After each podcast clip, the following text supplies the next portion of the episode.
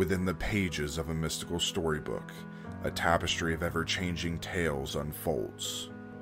Welcome to the Chronicles of the Damned, a captivating series that weaves together realms of unimaginable wonders and haunting mysteries. Venture into a world where the very fabric of reality is in flux, where heroes and heroines navigate shifting landscapes and face new perils with each turning of the page. From the darkest corners of horror to the realms of high fantasy, each trilogy of episodes reveals a different theme, crafting a unique narrative tapestry.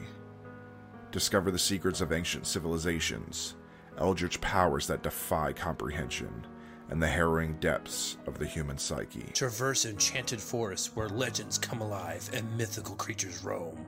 Ascend towering citadels where power and politics shape the fate of nations. Plunge into the depths of unexplored abysses where the mysteries of the cosmos await your discovery. With every triad of tales, a new chapter unfurls, inviting you to embark on a fresh adventure. Each theme, distinct and captivating, will transport you to a world beyond imagination, where magic and danger entwine. Will you delve into the depths of untold secrets or ascend to the heights of heroic legend? The choice is yours as you immerse yourself into the boundless possibilities of this ever evolving storybook. Welcome to Chronicles of the Damned.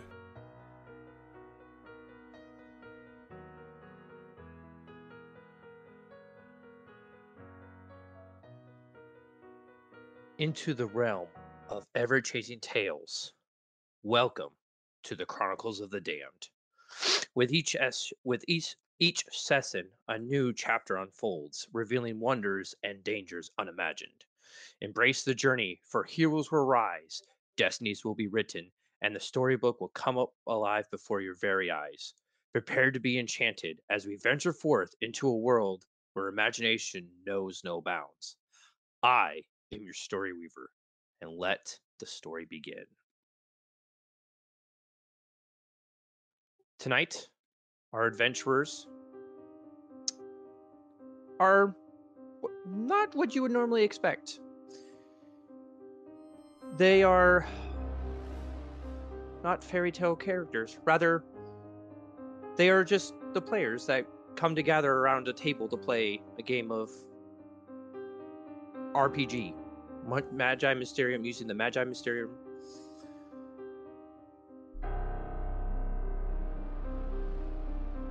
And as we sit down, get our dice out, and as we sit at this table, a very familiar book appears before Chris, Elliot, and Ben.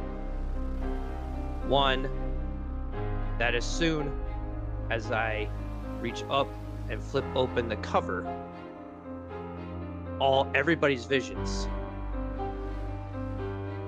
the colors begin to swirl around the room. First, you guys see white, then red, then green, then purple, then back to red, then black to blue. And then all of a sudden, you guys see a clock in the midst, in the middle of all of you, as the clock, but the hands of the clock are going backwards. They're not going forwards, they're going backwards. And it starts off slow, but as the longer you guys are either entranced by the colors, you guys watch as the hands on this clock begin to spin ever so faster faster and faster and faster until the clock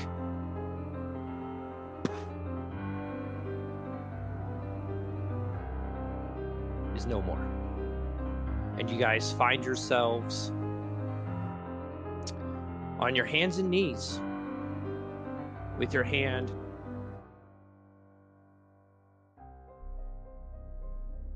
your hands on cobbles touching cobblestone and the first smell you smell is seawater. As you all stand up and kind of dust off the dirt that has appeared now on your pants, or and your hands for that matter. As you dust it off, you guys look around, and that's when you guys begin to notice a huge change. You guys begin to see people walking up and down the street, but there are no signs of automobiles. Everybody's sitting in horse drawn carts, wearing outfits of either suits or simple dresses. You don't see any big, fluffy dresses, or for that matter, you guys notice immediately, almost immediately, that your clothes are kind of stand outing into this wherever you guys are at. As you notice, as people kind of first they t- take a look at you, and then there's that double take of like, who are these guys? Uh, go ahead, and I'll have you guys roll a straight d12. Alrighty, D12. Okay. Okay,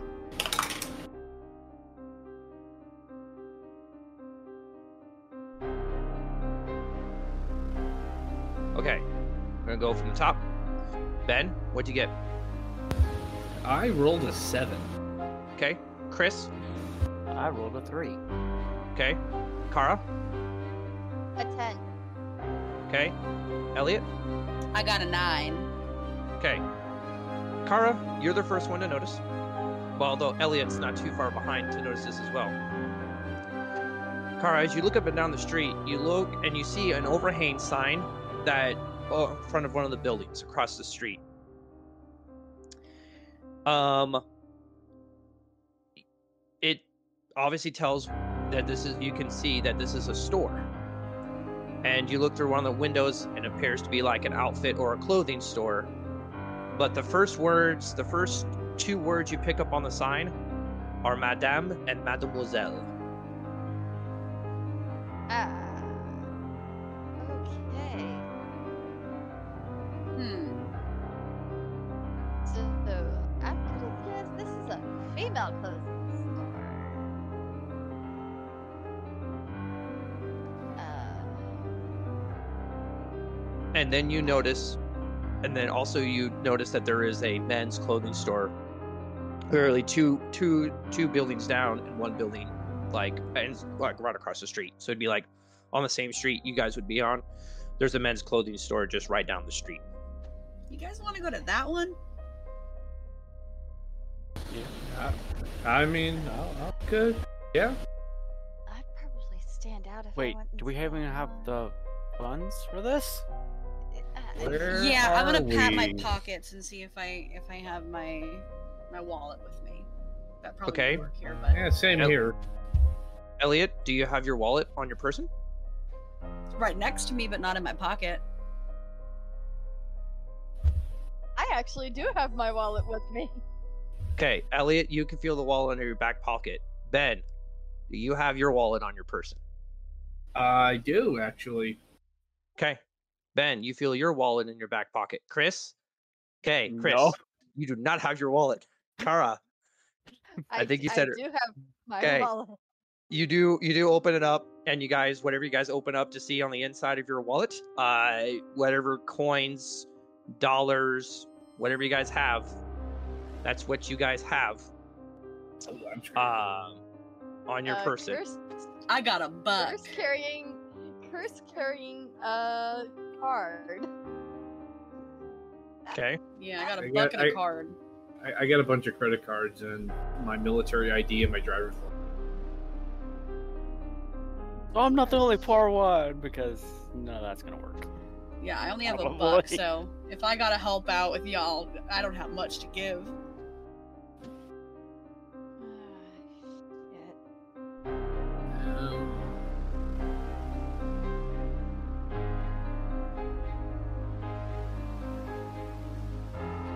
Could trade the clothes we're wearing if they'll take them. If they'll try. take them. anybody have any like a watch on them or something? Not really. I don't. I, I mean, I've got my necklace, which I really don't want to part with.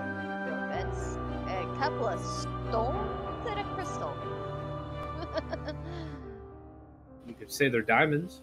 That works. Uh, th- this get don't arrested? look like no diamond. Where are Those we don't look like no diamond. Yeah, I don't know. It don't looks know. weird here.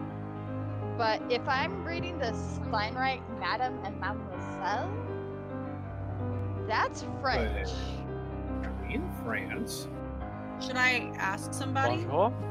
Do you speak As French?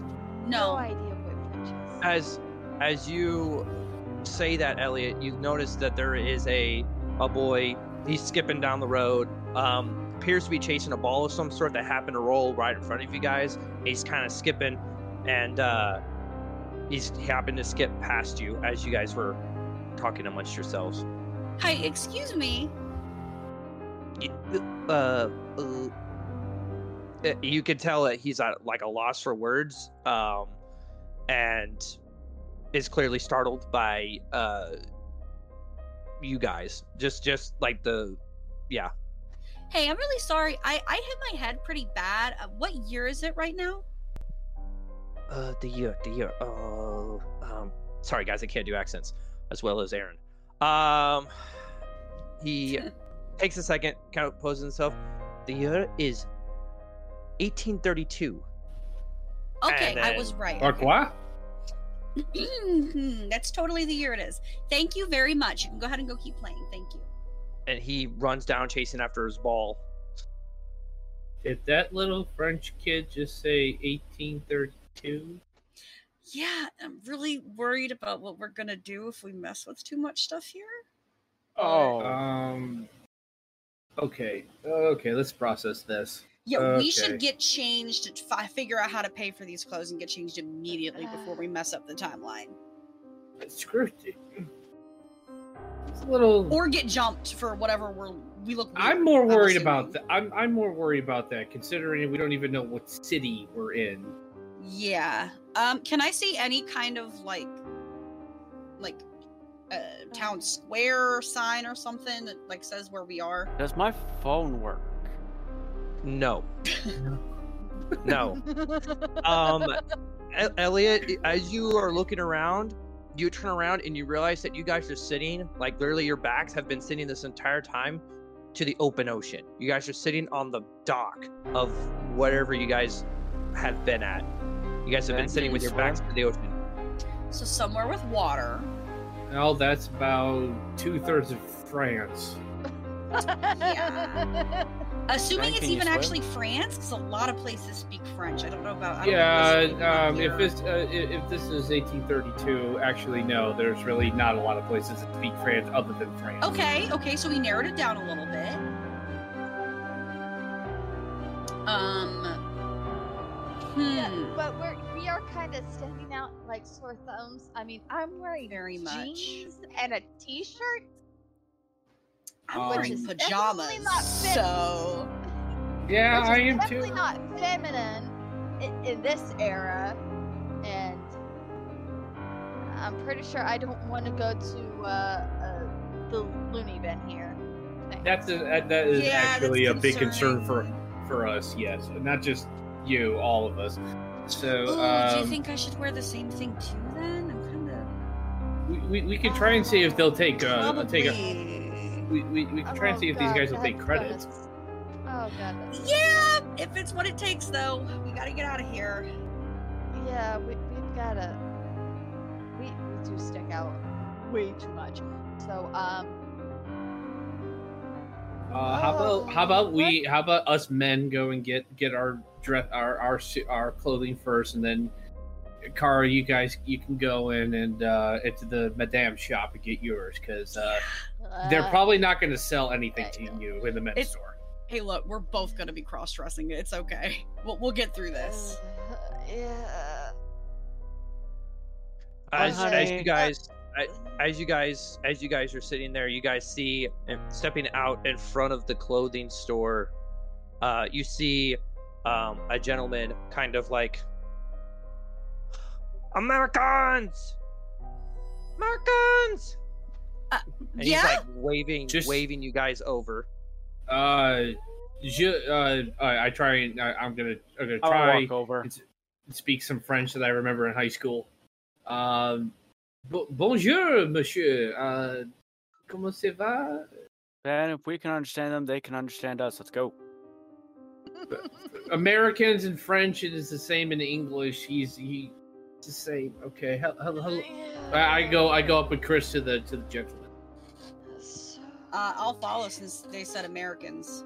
yeah, yeah.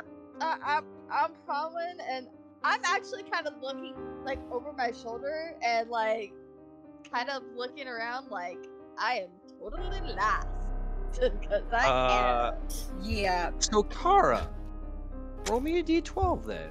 Oh shit. Oh shit! If you're looking over your seven. shoulder, a seven. Okay.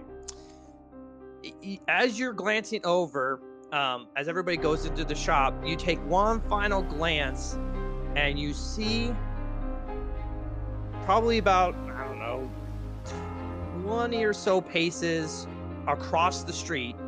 You see a figure wearing a dark colored suit, a top hat of sorts. Um, you can't really get a good glance at his face as his coat appears to be hiding his face. Uh, but you do catch like the um, that he is uh, an older man. Uh, you do manage to catch his eyebrows, and they are white before entering the shop.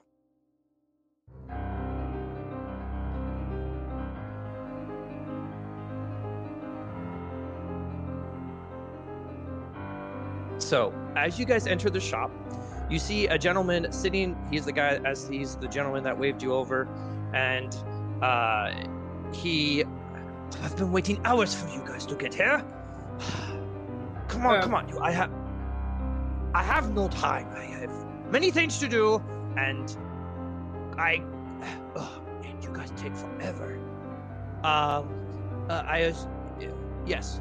It, it- looking. Yes. You have questions? You you you've been waiting for us? Uh, hel- hello, monsieur. Um, do we know you? Yeah, did we have an appointment or something? Uh, the me. No, no, no. Uh, uh, a gentleman came before you. Um, uh, called himself the benefactor, and he said that he um had some friends, uh, Americans, and said that you guys would be coming along shortly. Um, and that I needed to have outfits ready for you guys.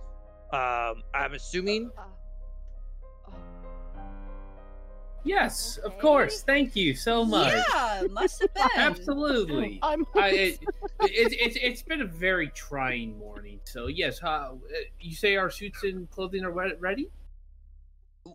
They're not ready because I needed to do measurements and stuff. Uh, of course. I try to push course. Ben closer so he can get his measurements first. Touch me. so this gentleman, um, he's only about maybe five foot, like uh, at his wife. tallest. Holy crap, that's possible. um, with Back then, uh, yeah. But he, Hey, I'm the but same he height. is- but he's got like a lot of different like pieces of yarn and ribbon hanging off of him as he is like, as he walks over to, um, because Ben got pushed into his path. He grabs Ben first. Ugh, you first. Come on, come on, come on. I have no time. Come on, come on, come on, come on, come on. Okay, okay, okay, okay, okay, okay. As he drags you into the back room, give me a straight D12. D12. Uh, I got an eight. yeah, sweet. Okay. Um, as you are being drug into the back room, uh, you look down and you see out of the corner of your eye a hoodie that is a Superman hoodie, zip up, laying on the top of a pile of clothes.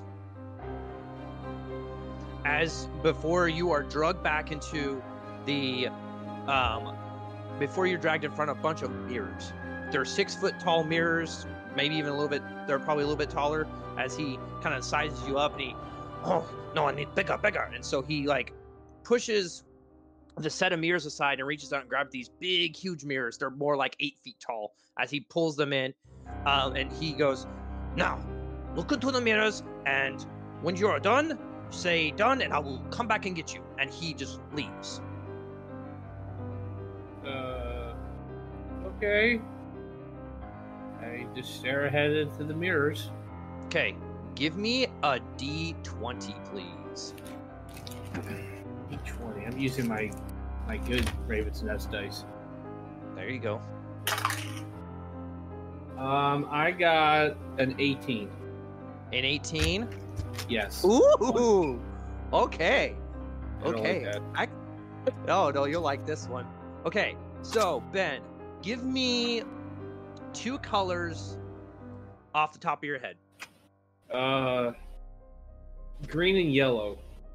Green and yellow. Okay. You stare into the mirrors. As you stare into the mirrors, green and yellow colors begin to form and begin to appear.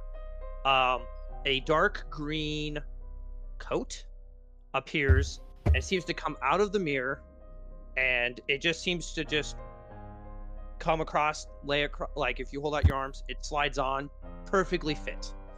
Followed by a yellow vest that comes over um, with a white button-up shirt and with dark green slacks and black shoes.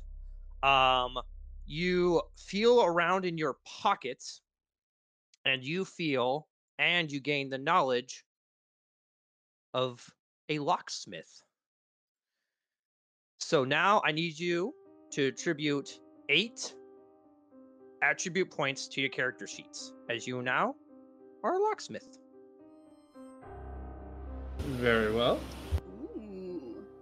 Okay, you gain all the knowledge of uh, what a locksmith would be. So how a lock would work, how a tools would open and close doors. You would understand uh, basic on how doors, um, uh, what would how much force would require to open a door, etc., cetera, et cetera. Um, as you are um, sitting there admiring your new suit, uh, you hear a patter of feet come up. Oh, beautiful, beautiful.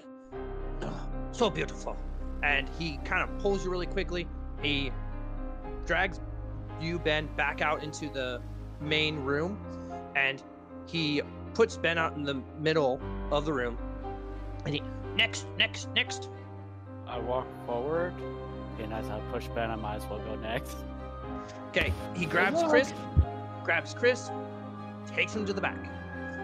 Chris, I also need you to make me a straight D12 check. Six. Okay, you catch the same Superman hoodie on your way to the back. Um, he once again pulls you in front of mirrors, and uh, all right, uh, I need you to look into the mirrors. When you are done, uh, let me know, or I will come back in two minutes' time, and I will pull you back like I did with your friend. Um, so goodbye, and he juts back out into the main. uh, I You wave hear bye bye and then look in the mirror. Okay, I need you to roll me a d20. Twelve. 12. Okay. Chris, I also need you to have I need you to also uh pick two colors of your choice. Silver and blue. silver and blue. Okay. As you're staring into the mirror, colors of silver and blue begin to flash around. Before coming out is a silver uh, coat as it drapes around your arms, fits perfectly, no adjustments needed. A dark blue vest appears with a white shirt, and it comes over you, fits you perfectly. You also get uh, silver slacks and dark blue dress shoes. As you are as you admire your suit, you also begin to feel like you're picking up on smart social cues as you are a social scientist from that era, meaning that you are able to pick up on social cues from other people. Uh, it's a little bit harder with this group, but if you are in unfamiliar groups, you're instantly able to kind of pick up like other people's cues, how they, their body movements. Uh, if they're hiding something, it's a lot easier for you to spot than anybody else. Um, and behaviorisms, um, you're able to pick up on that again more quickly. If somebody's trying to hide something from you, again, you can pick up it right away. So I can read people easier. Mm-hmm. Okay. As and then I also need you to attribute eight points into your sheet. As the man comes back out, he, oh, magnifique, magnifique, and he grabs you real quick by your hand, um, drags you back out into the main area, and he goes, next, next, next, next. I, I, I step forward, seeing Chris come out, because I was just like, okay, so, okay, I guess this is safe. Okay, um, as he as he kind of comes behind you, come on, come on, come on. As he kind of directs you into the back, uh, I also need you to give me a, a d12. No. You see something red and blue? You're not quite sure what it is. As he directs you into the back, he stands you in front of the same mirrors and says, All right, like the other two before, I'm going to explain to you. I need you to look into the mirror, and either A, you can, once you are done looking into the mirror, you say done, or you uh, come back in two minutes' time and I will come grab you. Okay. As he, okay, bye, and he backs back out. And I look into the mirror. Okay, I need you to roll me a d20, please. 15.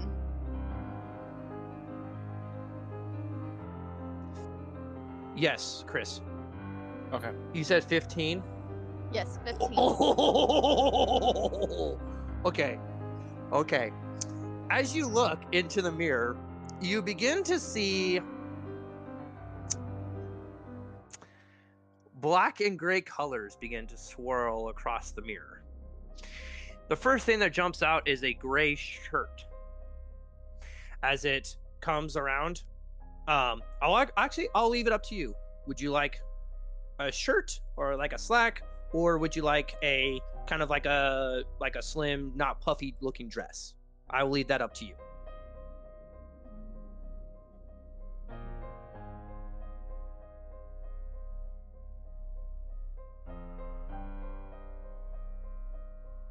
Uh, knowing the time, females wearing male clothing was very, very, very frowned upon. Unfortunately, as I went stab them in the eye. Um, uh, and that that's the that's the hang up is because like me personally, I would take to wearing the male clothing. Okay. Any day of the week.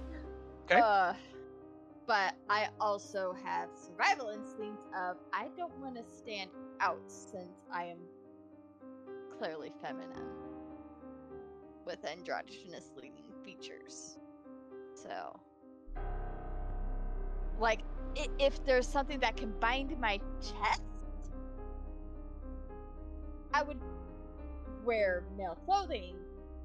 But typically, the bindings of that day and age were not comfortable and very hard to breathe in, and so it's probably have to be feminine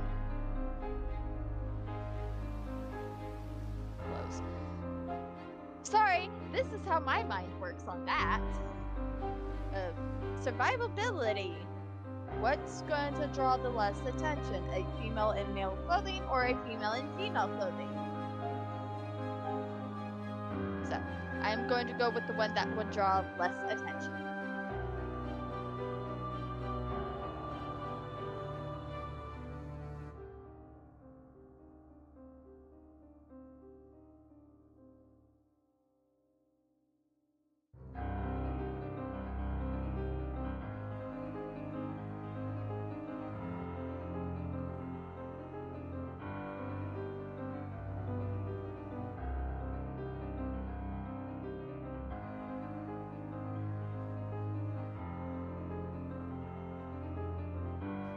One moment, technical difficulties.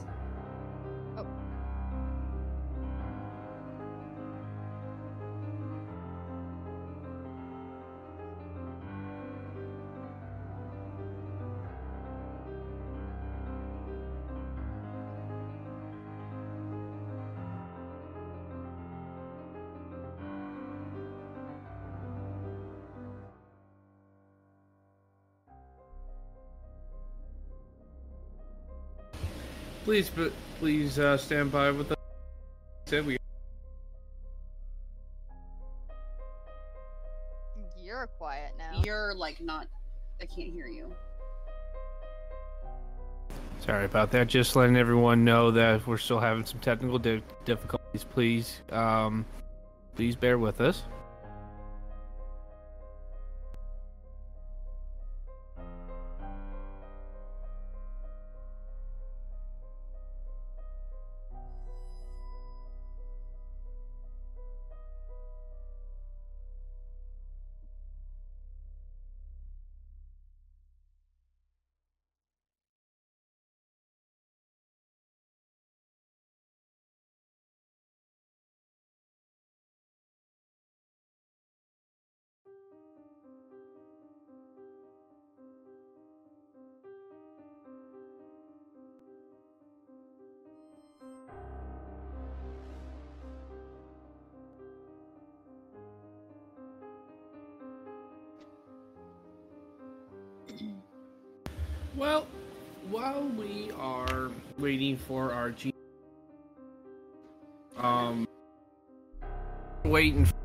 Ethan to get back on here, how about we all take this opportunity? Let's talk about a little bit of the end of the end of the campaign. Well, our first one, the first one ever Yes. for all of us. Uh, Yeah. Very emotional. Yeah, very emotional. So, how do you guys feel about that? I, I I'm not kidding. I was a little, little on on the verge of some tears. Yeah, I it'll. did It, cry. yeah, I cried after the fact. I, I Um, did cry. Like, oh my god. I was happy how our GM did it, honestly. yeah. Bringing Oh, yeah. all of them Caleb back. did a Getting great job. I'm, I'm not kidding. I was I was cracking up when you, Kara, got to have Bakira Wolf out again. Yeah. Yeah, I almost cried there. oh, I was so excited to play Bakira one last time. Oh, Ooh, is he? Is he back, ladies and gentlemen?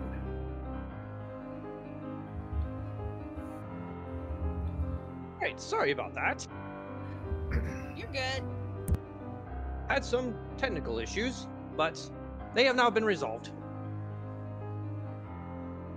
Okay, so as I was saying, you approach the mirror. You are looking into it, and you begin to see gray and black colors begin to swirl in the mirror. Um, and as you are sitting there looking at it, um, excuse me, Kara, Mhm.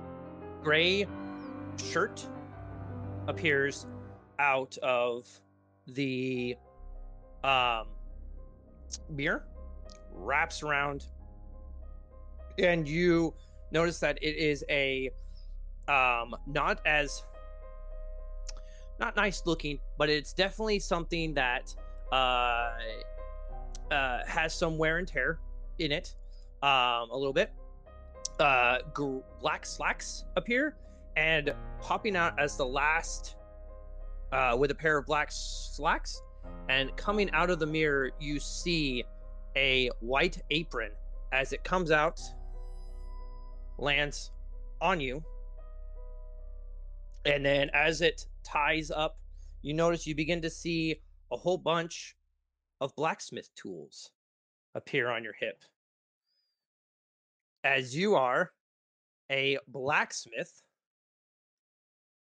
and these clothes are what you would be wearing is if you were a blacksmith. Also attribute eight points to your character sheet and you have all the knowledge of how swords knives weapons are made. Uh you can identify very quickly uh, damage type of a weapon.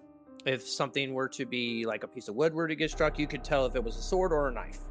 So um so as he comes in the back oh magnifique magnifique as he quickly grabs you uh pulls you pulls you into the back room and he looks at you elliot last one yes yes Yes, and I step forward. as he guides you into the back come on come on no no time no time as he directs you into the back. Uh, also, give me a straight d12. Okay. Six.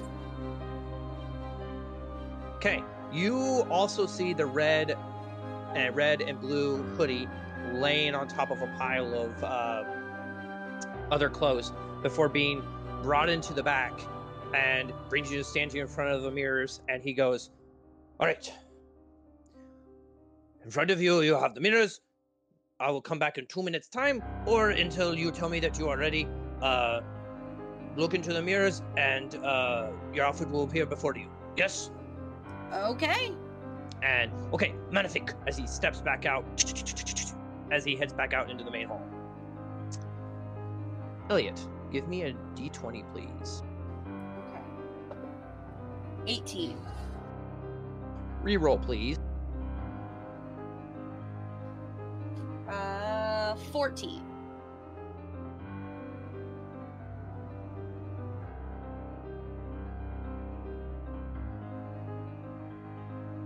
Okay. Hmm. You stare into the. You stare into the mirror, and colors of green and brown begin to swirl in the mirror.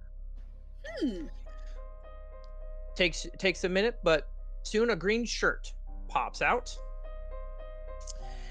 and comes on, perfect fit. Uh, brown slacks, brown shoes appear. Um, followed by a brown apron that pops out Hmm.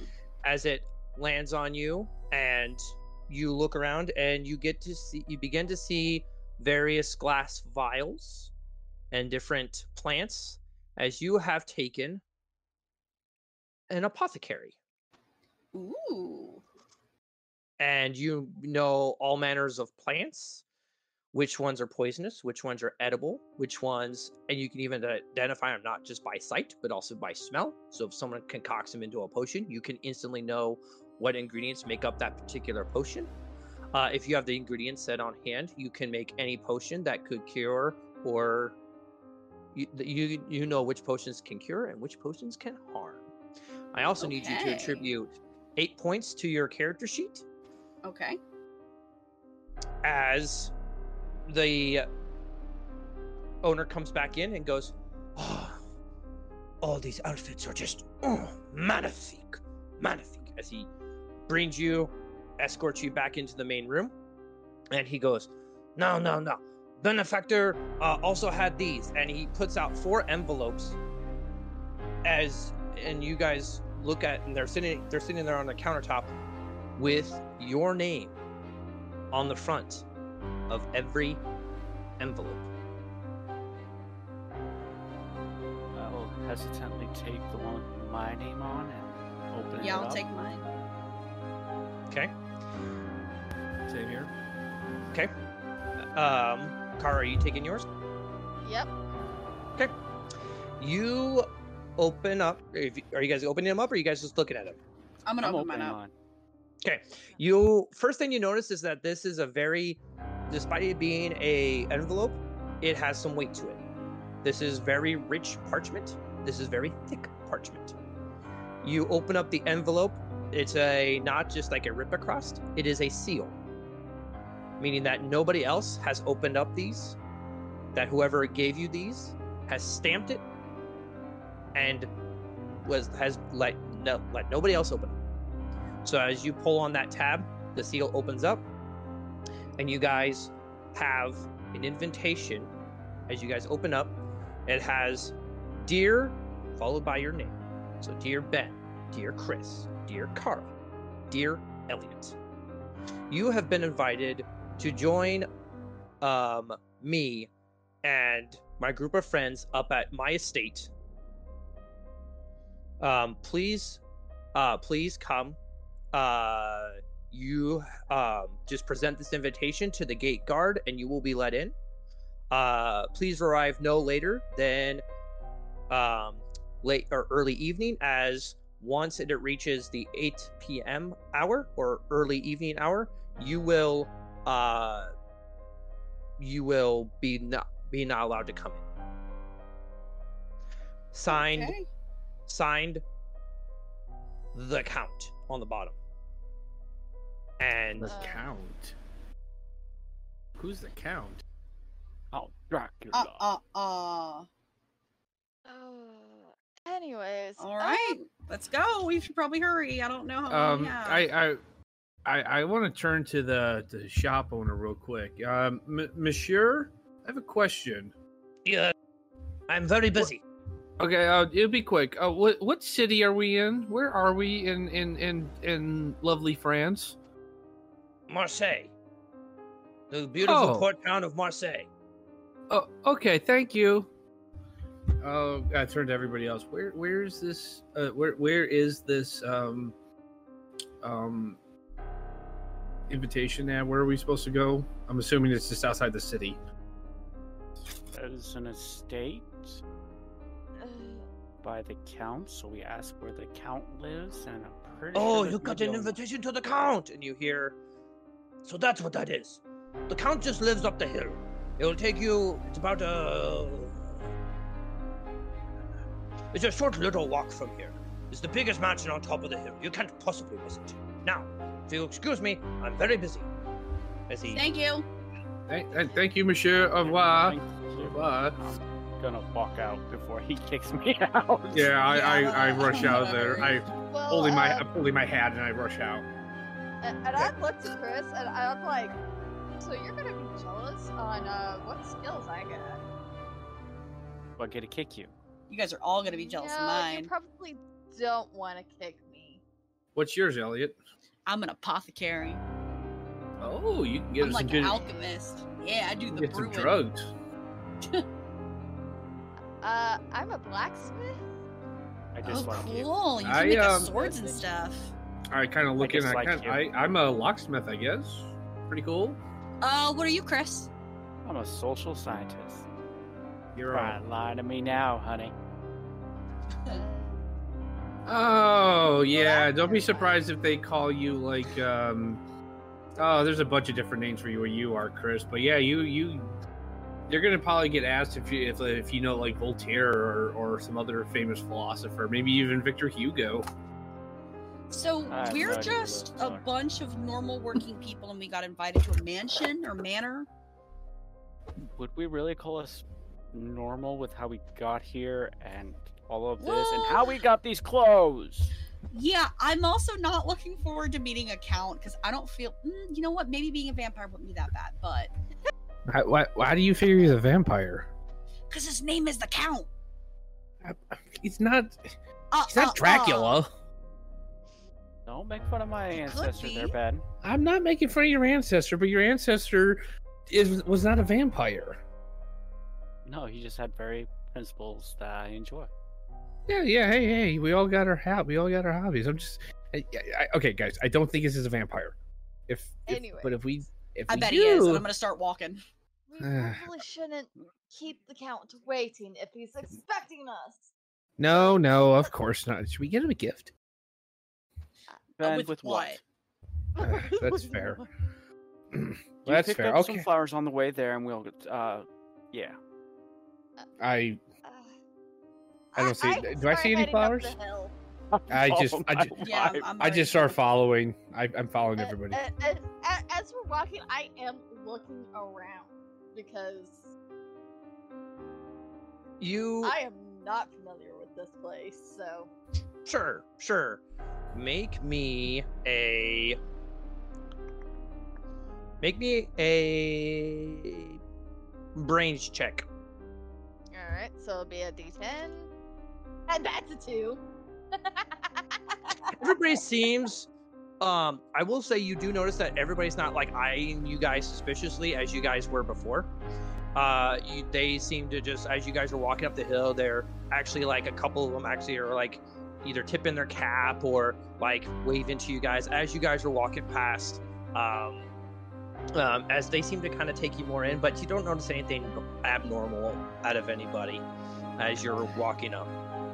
Good. They don't care that my hair's yellow, and I'm gonna look around too. Sure. Um, also make me a brains check. Okay, so that's legendary. And I got a one. Okay, same thing. You I think walk I'm up so cool again. right now. again. You see people meeting and greeting you, but you don't. Uh, you don't see anything that would cause uh, suspicion. Yeah. Matches And- my real brains level. Uh, can I, uh, GM, would I be able to look around see if I recognize uh, any landmarks of Marseille this time? Not too. Mm, go ahead, make a brains check. Okay, brains check for me. That is E. Uh, that's a legendary for me. Yeah, I'm jealous of my wife, so I'm not paying attention.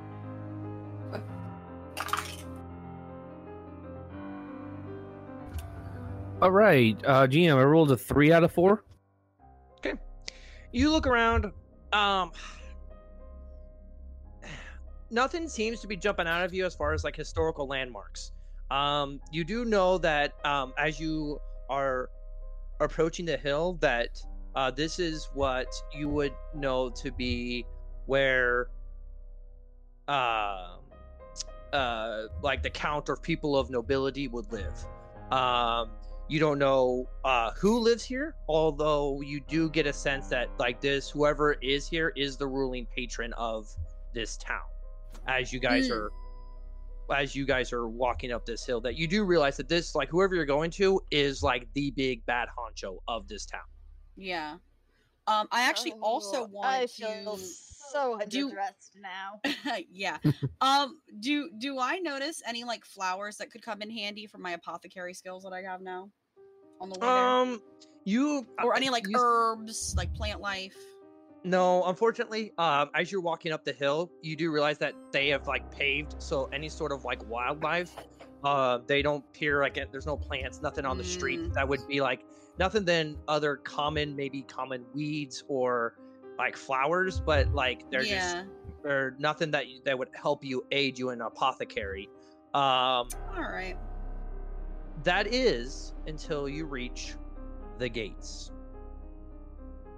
Upon reaching the gate, you see um, this ginormous mansion, easily another short walk from just from the front gates to the mansion itself. The mansion is at least three to four stories tall. Uh, there are numerous windows on each level. A grand staircase uh, splits the front entryway, so you can either go left or right up a twirling staircase. There's also a staircase that goes down to a lower door that sits on the front door of the house. Uh, you don't know how many rooms are on the inside, but from if you make, if you were to quickly count the windows, you see that there are about ten windows to each different floor. Uh, just on the front side of the house. You're not having counted the back nor the sides. You approach you approach the gate and you see a gentleman, um, probably early 30s, wearing a black suit, uh, short little tie, uh, black slacks, black black uh, shoes, and wearing a white uh, shirt with a gray undercoat or gray vest. As he as he approaches, or as you approach him, uh, do you have an invitation? I show him Yeah. And I'll, I show I I show my invitation. Oh, okay. And as he grabs the um as he grabs the invitation, he looks over. He actually turns it he turns the invitation over to see the seal. Um and he goes Thank you for joining us. As he tucks the invitations, all four of them, into his jacket pocket as he opens the door and he goes, Welcome to the mansion of Monte Cristo. As he opens up the door, uh, as you guys are standing in the the in in the shadow of the mansion of the Count of Monte Cristo. I look to everybody else and whisper, "Did they just say what I think he just said?" I have no idea who that is. Yeah, You- yeah. You don't. Do you not read a book? no, I don't know how I'm so smart now. Uh, uh, Count of Monte Cristo, very famous person. Uh, basically, uh, GM, am I allowed to give him a rundown of the history of, of, of the Count of Monte Cristo? No. Okay. As your knowledge of Monte Cristo has changed now that you guys are in it. Oh, what's that history? Uh, I'm not sure anymore of anything. Up is down, down is up. Chickens can fly, pigs can swim. I don't And know became the anymore. Yeah. Yeah, somehow that happened too. Hey, I'm wearing green too. Mine's just green and brown. I was just thinking of I was thinking of Pam and the Green Bay Packers when I was in that uh, standing in front of the mirror. I don't know why. Okay. Should we go into the main entrance? Uh, yeah, I, I'll I'll I'll go in first, guys. I'm gonna I, uh, watch the butler though. The butler is just standing by the front gate. Like he's got a job to stand there and just watch the gate. Okay. Okay. Well, I I go up to the main door and I uh, I As Open you 'em. ap- as you approach the main door, there are two sets of butlers on either side, and as you approach, they open up the doors for you. okay. Fancy. Yeah. You step you step inside and go, go ahead, Kara. I feel really underdressed for this now. Oh. I And pat you hear the wife's butlers. You hear the head. butlers say. You hear the butlers. One of the butlers whisper down towards you, Kara.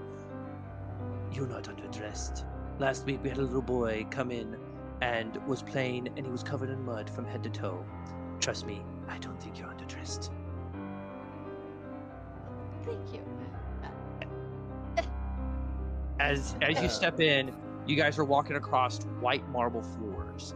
You see a, a giant or a grand staircase that leads up onto the second floor. Uh, with the stairs are white with wood brown um, steps. You notice that uh, the railing does um, kind of wrap around into many of doors. You're not sure if the bedrooms, studies, whatever, but you look up and you can see you can count that there are four doors immediately off to the right as soon as you reach the top staircase, and that there are six, um, six on the left, and that if you were to go straight off the staircase as soon as you reach the top landing, that there are eight doors heading straight off the staircase. This place is massive.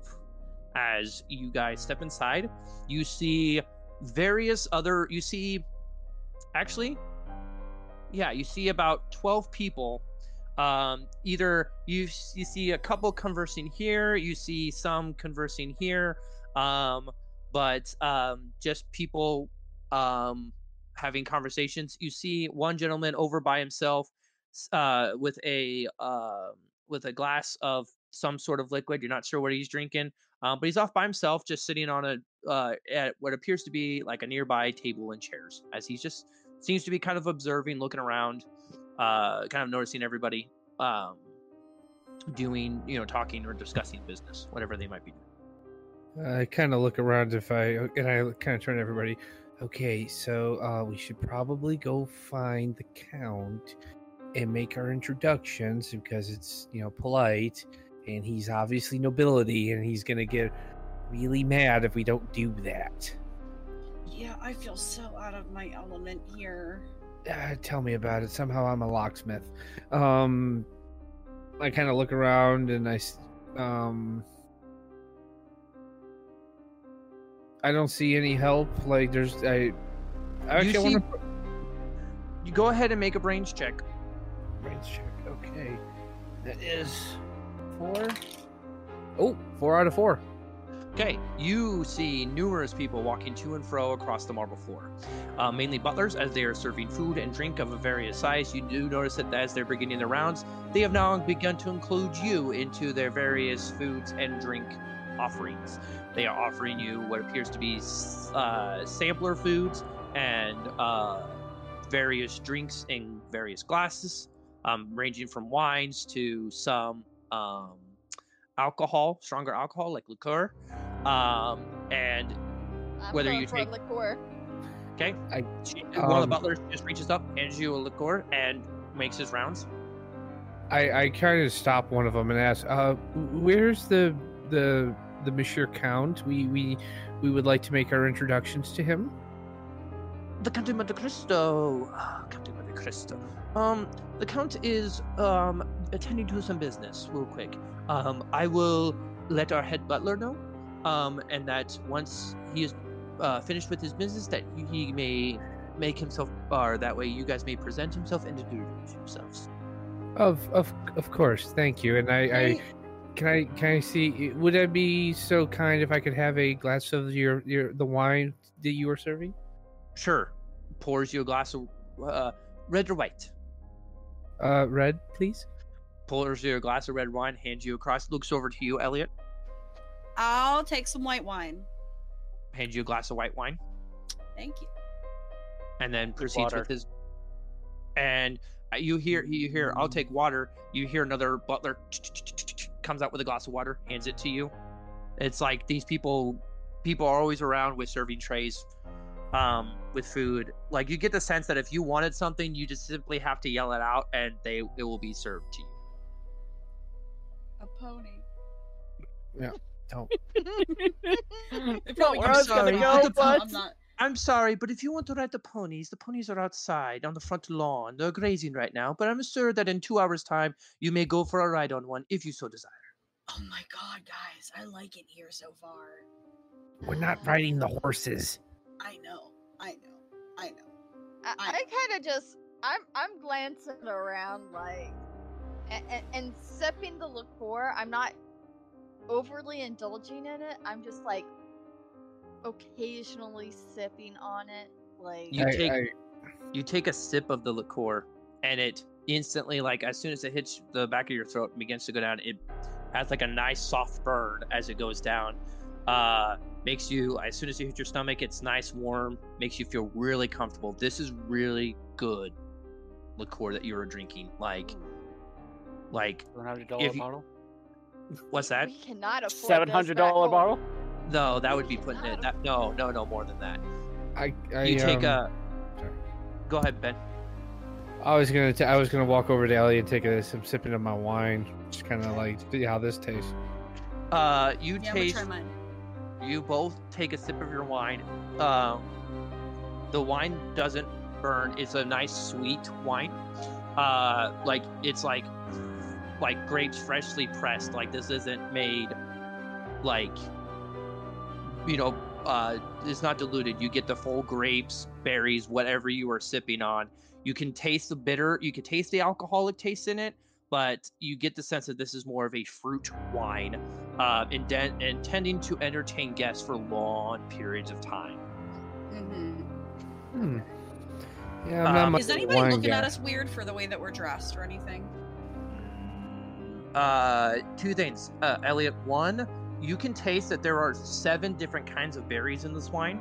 Um, you can taste grapes, blueberries, raspberries, uh, blackberries, and um, two berries you can't. It's almost escape like they're almost about to escape your tongue, and then you realize that they managed to slice up peaches and apples and cut up very finely and add it to this mix, like to this wine as you are sipping it. Hmm. The second thing, nobody's staring at you weird. No, in fact, the gentleman that is um sitting by himself kind of nods like if you if you were to t- go over and talk to him that he'd be willing to talk to you guys. But nobody, everybody kind of looks at you guys, kind of like waves, way you know, it kind of gives like a wave of greeting, but doesn't look doesn't seem to be look at you guys weird. Hey, that, that guy it seems like he's okay if we go talk to him. Should should we go over there, or do you think we crowd him? I mean, we could. Um, a couple of us can go over there and talk. Man, Hey, let's go first- hug him. Oh, don't don't hug him. I'll, I'll pretend I don't know you. I uh, I would like And to I'll- I'll approach go the gentleman and with Elliot, if that's okay, Elliot. Yeah. Sure. Yeah, you go up to him. Uh, hello. And knowing the time period, I'm gonna curtsy even though I'm not wearing anything feminine. I uh, I take my hat off if I haven't already taken. he he just looks at you guys and he nods greetings um I couldn't help but notice I haven't seen your faces around here very much. Um, where where might you guys might be from? Are you guys from around here? I, I- Very I- much not. I say, uh, "Good day, Monsieur. I am uh, I am Benjamin, and I am uh, my associates and I. We hail from uh, America. Yes, I'm Elliot. Elliot and Ben. Hmm. My name is Etienne Dupont. Uh, I help. I've helped account on numerous investigative dealings with if he seems to have troubles or just in kind of investigate stuff around his home. I'm kind of like what you would call a, a detective of sorts. Um. An Um, but I couldn't help but notice that you guys, um, well, you guys, you guys seem very uncomfortable. Um, is everything all right with you guys? Are you guys, you guys okay? Well, yeah, we're, yeah, we're, we're- new we're to the okay. city. it, it's just the big, big differences. Yes, yes. As you, I mean, obviously, or don't have Nah, any. Cut in and out. Um, we we simply don't have anything as grand and beautiful as uh, Marseille in America. Not yet.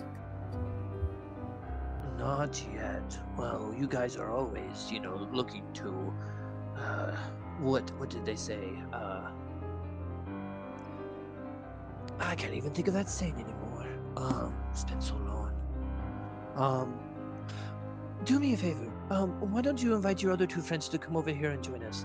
Um, not that I don't, not that I don't, unless you guys are willing to explore the house or talk to other people, but, um, the other guests, um, I do notice, and he points over to a woman in a black, really fancy dress, black uh, elbow sleeve gloves, um, with a black hat, a short black cowl, and is has blonde hair. Her in particular, she's very suspicious of new people. Um, she won't Oh. say anything in the in the presence of the count, but let's just say she is she won't do anything in front of the count, but if you guys were out on the street, the guards would be onto you guys. Just she's very she's very anxious, let's just say. I can relate to that. Okay, and I'm gonna wave over uh the other two, Chris and Kara. I'm gonna go over. I- I'm gonna follow. I'm gonna Okay. hold my wife's arm and uh, bring her over. Uh, Honey.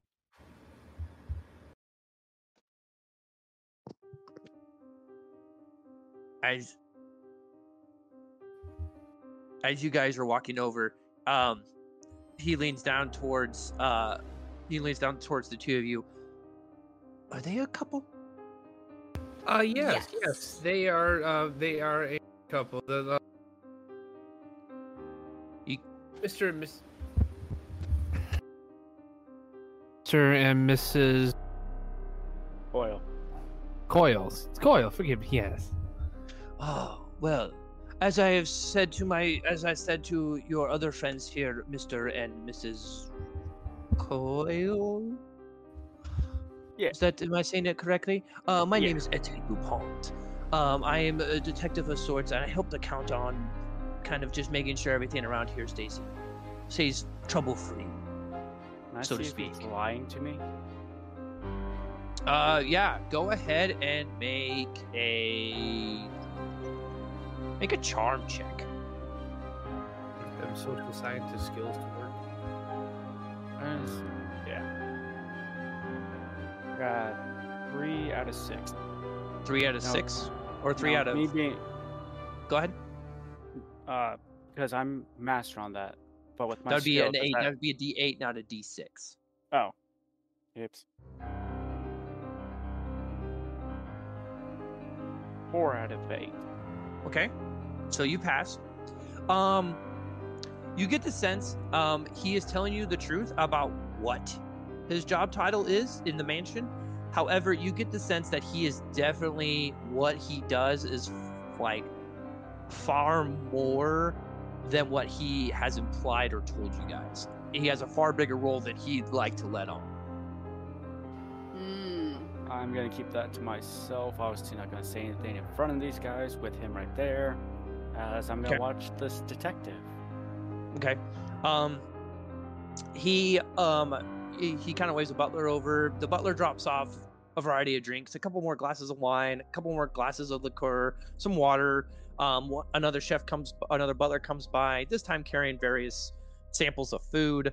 Um, some of it is like the food around the area would be like fish, um, various fish, fish dishes. However, there are a few times that they come around with like salads of various vegetables and uh, fruits that are in and around the native land.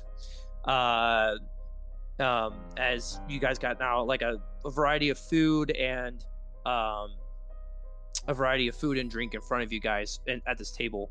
As the as Etienne kind of sits back in his chair and goes, "So, what brings you to the house of the Count de Monte Cristo?" Uh, we That's what we're trying to figure out. We gained invitations without knowing the man. yeah, it's very strange. Very. do do you have like uh the invitation perhaps The Uh, butler has it. The butler at the Uh, the butler at the doorman gate. took him.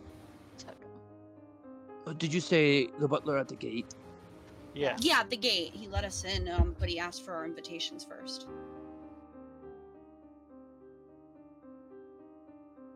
Should He he, kinda- he- he kind of pauses for a second and then uh, well i know most of the butlers that are in around here but if it's if it's a butler at the gate then he took your invitations that must have been none other than the count's own personal butler uh Bertuccio. he must have taken them uh he, he protects the count's privacy. Uh very very much so even i don't know all the secrets of the count um, um, as he kind of looks around at you guys and says, uh, uh, "So, any is there any questions that I can maybe help you guys answer? Um, anything I can help you out with?" Um, may, Hmm. may I ask, what is the count? Cutting out. What Slow it is up. not? Um, what is the count's official name? I understand the count is his title. He, I've only known him as the Count of Monte Cristo. I don't know his full name, Not even his Christian name. not even Christian name. He keeps that one very, very private. Not even sort of Bert Bertuccio does he even knows his full name. Hmm. Huh. Well, I'm sure he has his reasons.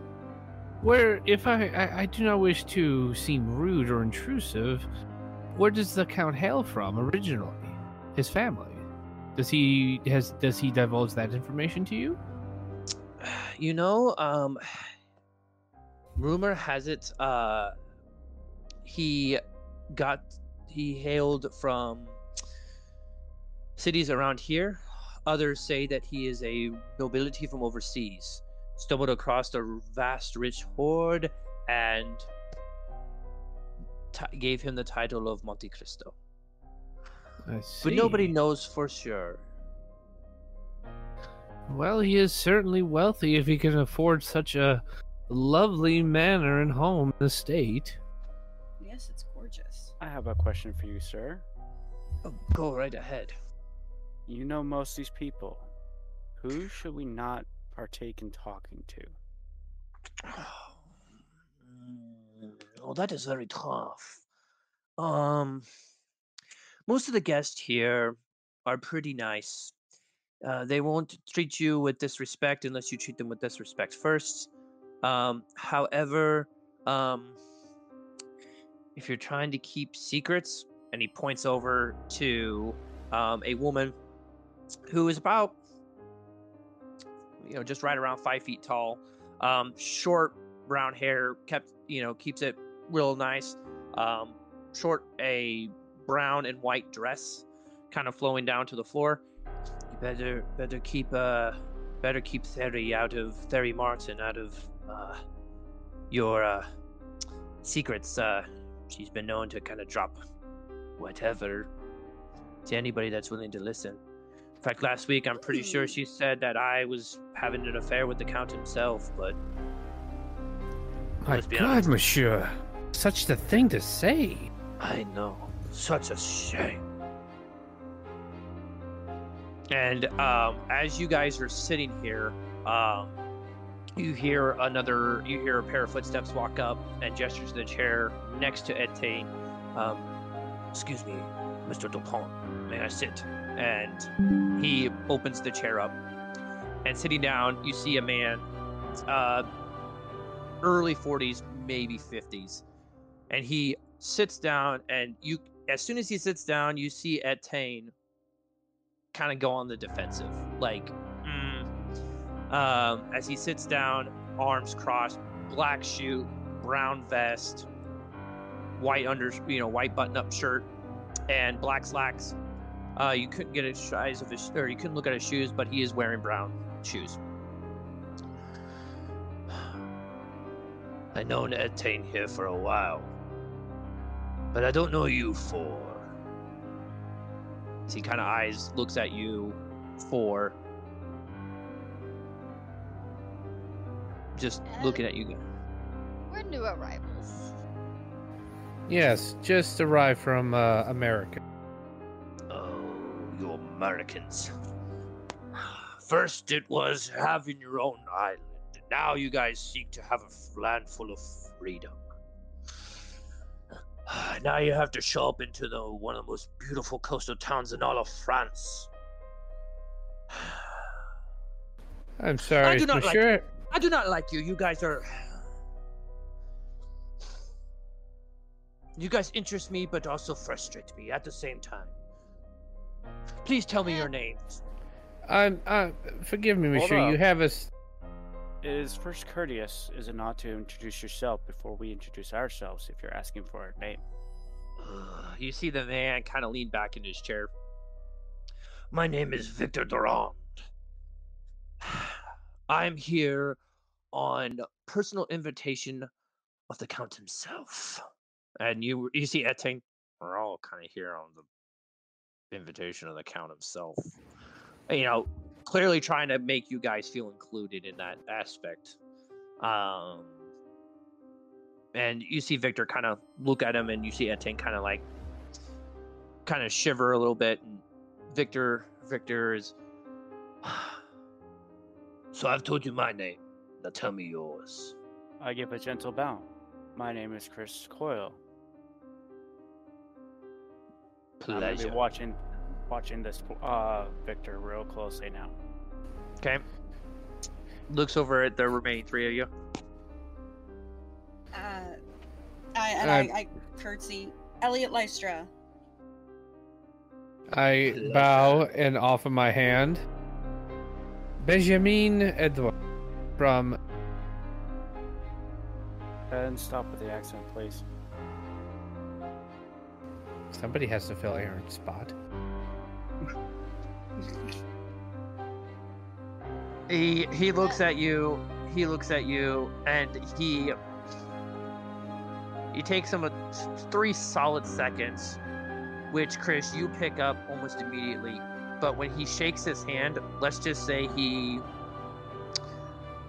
he didn't do it out of a courtesy. He did it because he felt like he was he had to, like he didn't want to shake Ben's hand. But only, but Chris, you would be the one to pick up on that. Mhm. Kara, as he he looks towards you. Kara Coyle. Pleasure, as he stands up and grabs I grabs am one not of. hiding the the disdain on my face for this man. As he as he takes the glass, he's looking at you for drinks, and then puts his glass back on the table and spins it. Now, if you excuse me, I have other party members to introduce myself to. As he walks off, you see that his stride is one of proud and pompous. As he walks off, and you see as as soon as he leaves, Etienne kind of shakes and he kind of shakes his shakes his head and Victor Durand. I didn't think he'd be here. Ugh. I looked to Monsieur Dupont and and uh, Monsieur Dupont, who is that man? Besi- Well, I mean, he introduced himself. what does he do? What is his?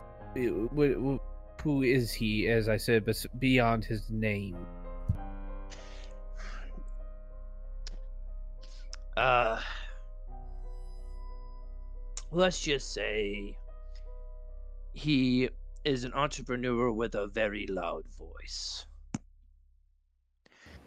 Oh, Lovely.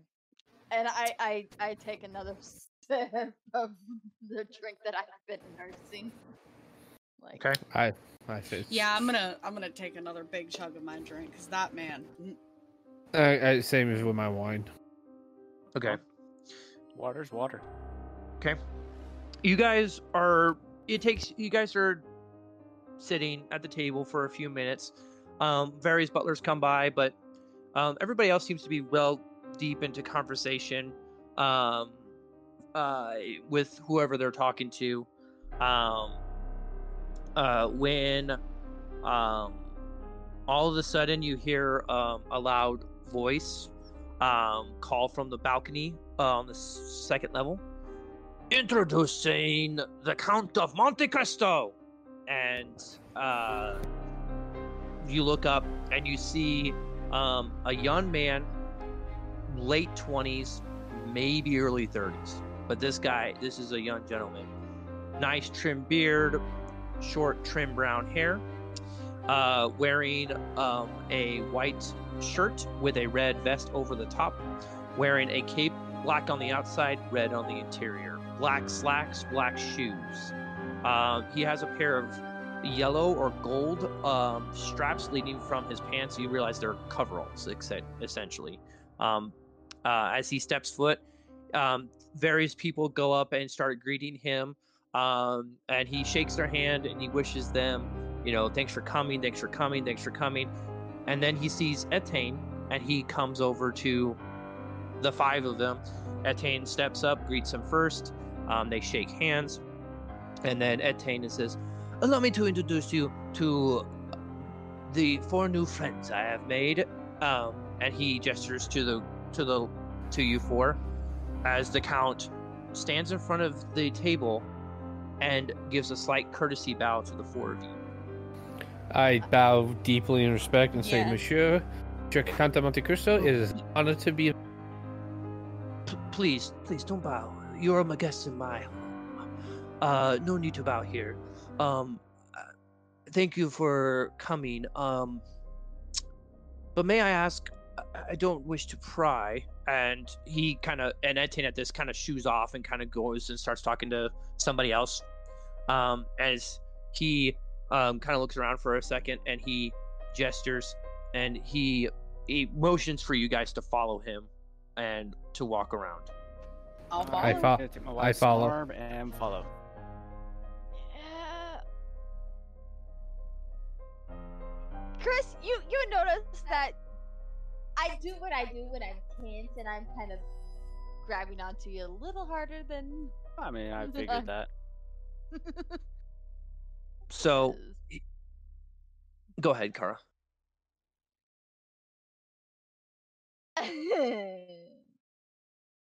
nobility and i i i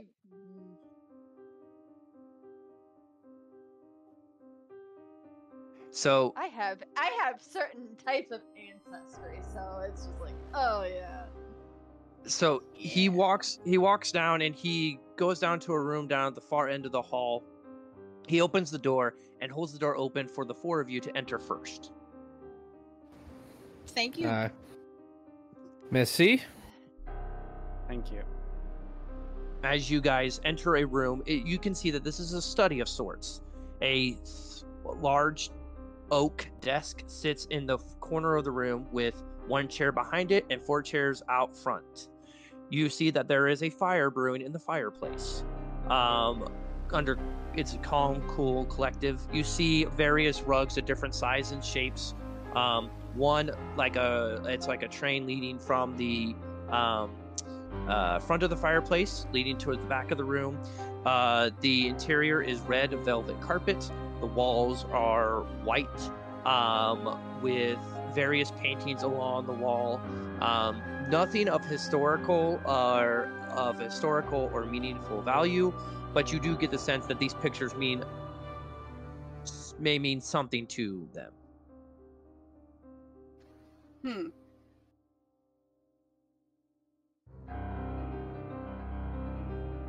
Once the door is closed, I'm gonna look to the count. So why did we get an invitation when you don't know us? he sits he sits down and he um sits down behind the desk and um kind of pulls it up closely and he goes you must be the four americans from the that the benefactor has told me so much about Mm-hmm. How, you know this benefactor? oh he wrote me a very detailed letter stressing that i must bring five Americans into my house, um, but um, and he looks around. Uh, he's like, but he, uh, but as the four of you were last to come in, as my head butler has said, um, I assume that your compatriot was unable to make it. Uh, What Uh, compatriot? Oh, were we supposed to come with somebody else? I was not aware of this. it's been a long, long day. I am so I am so sorry. And he reaches down underneath his desk, pulls out a small glass, pours more liquor into it. My private stash, and he slides it across the table towards you, Kara. you know. Oh wow. Uh, thank you. Does she have her same alcohol tolerance as in this as she does in real life? Yeah. Yeah. So he be fine. I would. he he looks looks to the four of you and goes in this letter that was detailed to me and my eyes only not only was i uh, was i allowed to was i told to have the five of you now four enter my home but that there was going to be an assassination attempt on my life Oh. I get these at I get these all the time, so I'm not too worried about it. Um, uh, however, um, this benefactor also wished me to give you this, and he reaches down and he pours out this, puts out this large sack. As soon as it hits the top of the desk, you can hear this loud, like sounds of coins clanging on the desk. Hmm. I reach for the sack. The sack, the sack contains Benefactor sack, huh? Uh, I hope it would just pass. Guess. the sack contains one one as soon as you grab it ben you realize you're going to have to use two hands to take this off the desk I uh reach for my hand and I grab the container of content. sure you look inside and there are coins various of various size worth but you get the sense that you can you look in and there's three different types you see that there are in fact you see that there are various pence shillings and pounds sitting in this sack of money that he has handed across to you this Oh. the, the benefactor had wished that should I not be able to, uh, if you w- wish to venture outside of my estate, or should you guys ever need anything, that he would give you this his emergency fund, quote unquote. Okay. Um,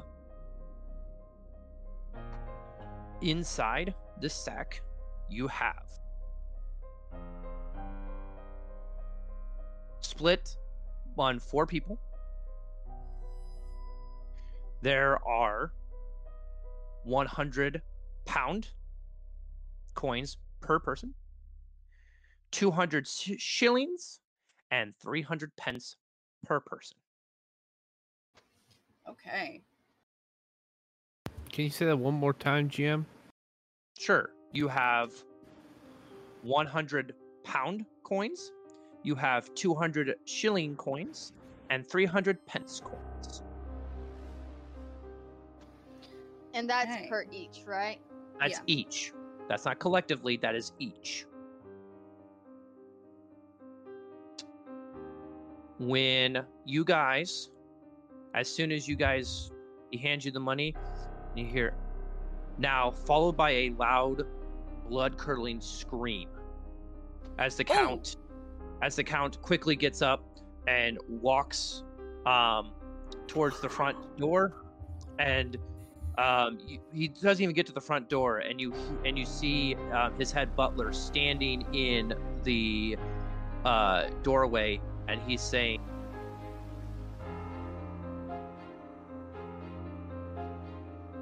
he is saying, "Someone has been murdered in the kitchens," and that's where we're going to take our break. So, stay with us, guys, as we as we are going to take a small break. So stay tuned.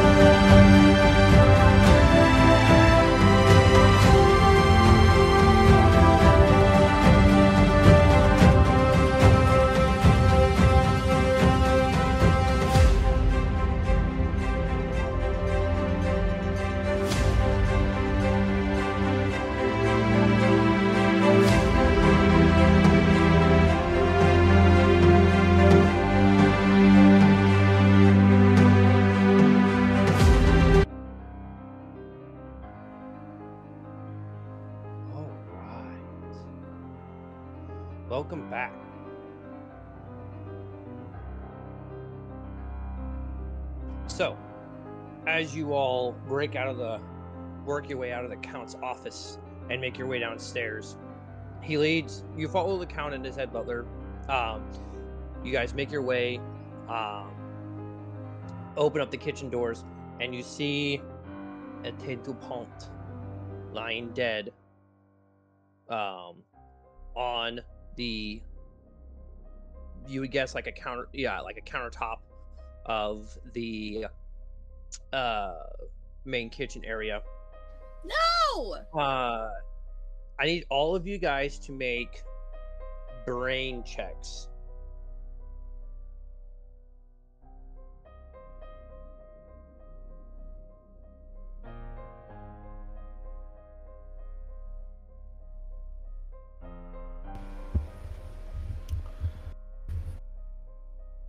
No, he Oh. was so beautiful. okay starting with ben ben what'd you get I got a three. got a three okay chris Three out of four. Three out of four. Okay. Um, Ben, what was yours? I'm Three of- sorry. It was three out of four. Three out of four. Three out of four. Okay. Kara. You're muted. Sorry, I pulled a Ben. 10 out of 10. Ten out of ten. Oh, okay. Ooh. And Elliot. Three out of four. Three out of four. All right. As you enter the room and see Etienne Dupont, um, Ben, the first thing you notice is when you look back towards the kitchen door, you do realize that the kitchen door, um, the door um, is with you guys entering the room was fully open. However, you look down at the floor underneath it and you realize the door had been slowly creaked in rather than like full on busting in. So whoever wanted to get in there was very quiet about it. Um, the door lock around the door itself appears to be have uh, uh, messed with. Uh, you do realize that somebody, whoever was trying to get into the room, was not very adept at lockpicking, um, and the wood around the keyhole appears to be frayed and broken. Uh, the, it opened, but it is somebody somebody who tried to get in was not a very good lockpick. Chris, when you enter the room, you see that there are four people around. One of them is none other than Victor Durand. The other three you don't know. Victor Durand looks upon Etienne with a mixture of sadness and disdain, as a, you can't you you get the sense that he is sad that Etienne is gone, but he's repulsed by the crime in which he was killed. The other three express a mixture of the other two express a, express remorse and begin to weep tears. Except for the lady on the end. This lady has a pale blue dress um, with brown hair that is tied up into a braid in the back. Um, she has no emotion on her face. Kara, with a critical, you notice that whoever killed Etienne um, killed him, but then did a really crappy job of trying to cover up the crime. You look upon him, and there are numerous dagger stabs across his body. However, the killing blow was done across his throat, in which a large metal cleaver of sorts was done. But in haste to either try to get out of the room, um, or trying to not be discovered in there with the body, they stabbed the the body numerous times um, in haste to get out of the room. Elliot, Huh. Mm-hmm. when you look at him, numerous smells of various plants, most of which you gather come from the wine. However, three poisonous plants instantly tickle your nose. Um, upon kind of trying to figure out where they're coming from, they're not coming from any sort of container, but rather coming from Etienne himself. Um, meaning that um, whoever you get the sense that Etienne did not make a sound when he was killed. So whoever did it made sure he died quietly. Okay. The count uh, expresses um, uh, immediate sorrow um, before turning turning to his butler, whispering some words, and then the butler goes out and begins locking the doors and begin locking the gates as now he is trying to solve a murder inside his own home. Yeah. I Um, will say he- in sorry, go ahead. um, he turns to the four of you and he says, uh, he turns to the eight of people that are in the room, and he says, like, you guys all need to come with me. I need to make a public statement as he guides you guys out of the kitchen and into the main foyer area. Mhm. Um, and he goes up on the second balcony. And Chris, being a social scientist, you realize that by him doing this, he is trying to get everybody's attention without um, having to either yell across a large area or um, he's not doing it from a position of power. Rather, he is doing it just because it is easier and less taxing across his voice as he's making this announcement. Okay. Um, if I get a moment in between, I want to kind of whisper to him that he also smelled like poison, and what what specific plants, if I recognize the specific plants. Um, you recognize one of the plants immediately. The other two, you're you're like, they're- it's on the tip of my tongue. But one of them is a heavy dose of a poisonous plant called nightshade. Yeah, and I I make sure that he knows that he that uh Etienne smelled like multiple poisonous plants. The most noticeable one being nightshade. he he takes a second the and he you can tell um that you don't have to have chris's um social scientist job to know that that half step you realize that he did hear your words but you do realize that he needs to go speak to the people the remaining people of the Yeah. house I just wanted to make sure he knew so he wouldn't drink anything or anything in case that was poison too. So um, he addresses the crowd. A tragedious murder has occurred in my own home. I'm sorry to do this, but because everybody was in this house when this happened, I don't know who is the actual murderer in this terrible crime. For that, ti for that being said, you guys are all welcome to stay here as my guests until we get this problem sorted out. Um, we will not involve the police at this current moment in time. Um, however, if if you guys wish to leave, then that's when I will involve the local police, and therefore, then a widespread investigation will be done upon this house. Am I understood? And you hear a few people kind of chime up, like, "Yes, yes, I understand," and some express some worry, but most people seem to be kind of happy. And then, and then he gestures to the butlers. The butlers lead the- people further into the house um, and he um, he comes down um, and he goes, "Okay." And he turns to the four of you. He goes, "You guys were with me when this tragedy occurred. Um, for the time being, I will have." And he turns to Bertuccio or Bert- Bertudio, and he goes, "My main man here will be with you. He will take you guys back." Um, and he points to Elliot. I did hear your words. I need you guys to look into this, but I want you to do it quietly. If you need anything, ask Bert. Meanwhile, I'm going to entertain my guests in the ballroom. If you guys wish to join us later, or wish to update, simply tell Bert Bertuccio, and he will lead you into the ballroom. Is that understood? Yes, sir. as he turns and he walks into the the back towards the ballroom area um, and Bert Bert Bertuccio opens the kitchen door and allows you guys to enter back into the room back into the room if you guys so wish Yeah, I um want to as casually as I can try to see if I can smell that nightshade anywhere, like on anybody. Like I'll, I'll kind of like walk around and you know sip at my my wine that I know I've been sipping on, so I know it's safe. Being a social scientist, I'm actually not going to go in the kitchen. I'm going to watch the people and their reactions and who they talk to and where. okay so I want- Chris I wanna heading to the go- ballroom. Uh, so I go- wanna uh, just- go ahead Ben I was gonna say I was gonna check out the kitchen door and see if I can see what what instrument was used to try and open the door. Any other on the door?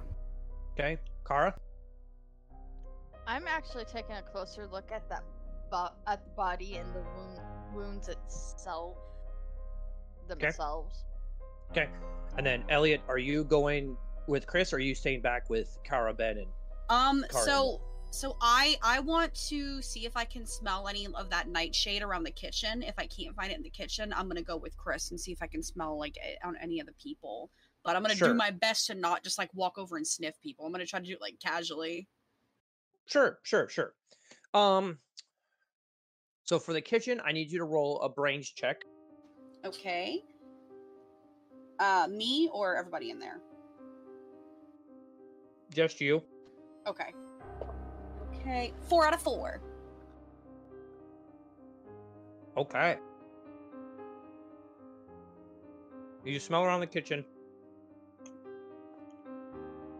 You can't pick up anything coming from containers. You can't pick it up from anybody that might have been working in the kitchen.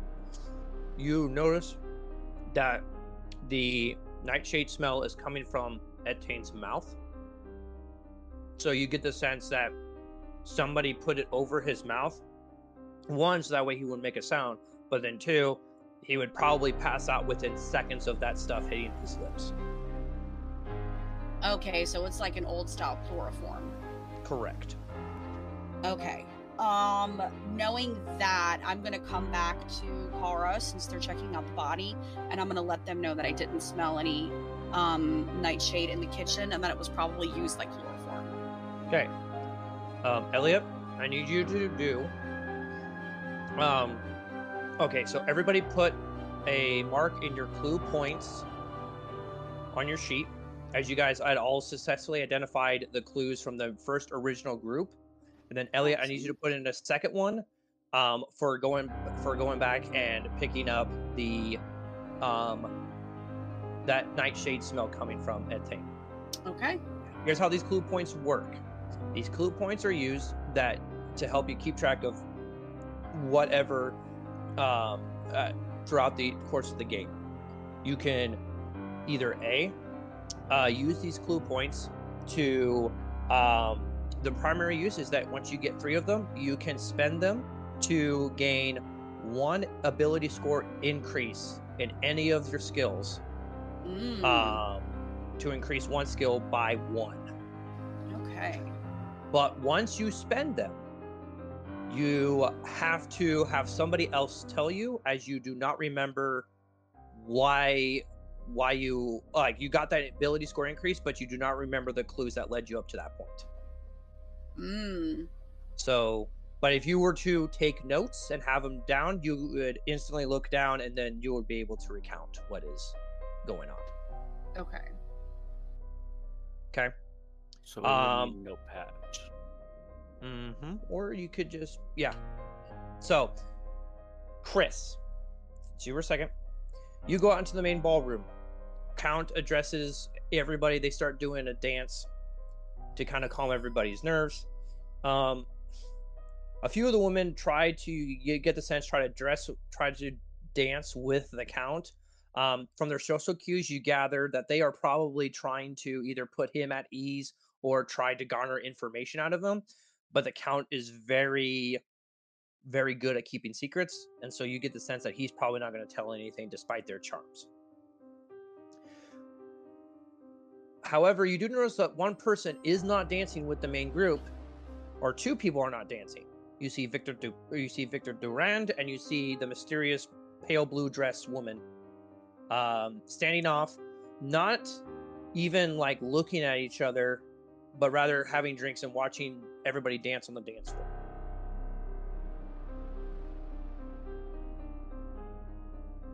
Okay. Mm. I'm gonna move to a side of the wall, not where I can keep an eye on them too, but also not be so into the dancing. Okay, I need you to make an agility check. Okay. That's a D10. Six out of ten. Okay, you successfully slink back into the wall, observing people. Um, and for the next few minutes, you observe everybody dancing and having a good time. Although you kind of get the stress, you kind of get the sense that the stress and the tension of the room is still high of everybody thinking about what has happened. For now, we turn back over to Ben, who is investigating the door. Um, Ben, make me a brains check, please. Okay, brains check is a four die. Three out of four. Okay. You notice that the door was done with a very crude weapon, not even proper locksmith tools. Probably a probably a small tool, like a pin or like a small metal hook. but not what you would typically see to unlock doors. This is the reason why the wood is frayed around the keyhole. You do notice that the doorknob itself is also loose. You know that, like, man of the count stature, all the doors would be nice on there, nice and tight. That any sign of loose or frayness around the door handle indicates that somebody was trying to either break into the kitchen really quickly or push down on the doorknob simultaneously at the same time. For that, add a clue point to your um to your sheet. And then uh for you, Chris, I also need you to make a brains check as well. And then finally we turn to Kara. Kara, I need you to make four out of four, Chris. Okay, I'll come back to you. Mhm. Kara, hmm I need you to make a brains check. Five out of ten. Okay. You look over the body. Um the the quick glance earlier kind of provided you with like yeah, like a dagger or was done on the body while a big butcher cleaver was done around the kill shot in the throat. You get the sense that the knife that was used was probably something with a very small blade that actually if he was alive he would just be bleeding profusely. It wouldn't actually have killed him but it was done in haste and done so quickly that that um, it was sloppy. However, you get the sense that the cleaver cut was done very precise. It was one swift motion, and that the cleaver that was used would be typical what you see butchers use to cut up meat. I need you to add a clue point to your sheet, please. I'm Chris. gonna also look around. Oh, sorry. Go, go ahead. No, go ahead, Kara. Go ahead. I'm I'm also gonna look around because knowing that this was going to be messy, I'm going to look for a trail of blood.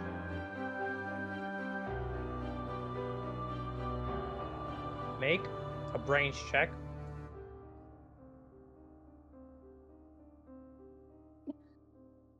Is advantage Three a out thing? of ten. Is advantage a get? thing? Can I help? You can also make a brains check. Okay. Nope, I crit failed. Okay. Um, there appears to be, I will say, um, not a from a lack of not noticing, but you guys do not see a blood trail leading from anywhere.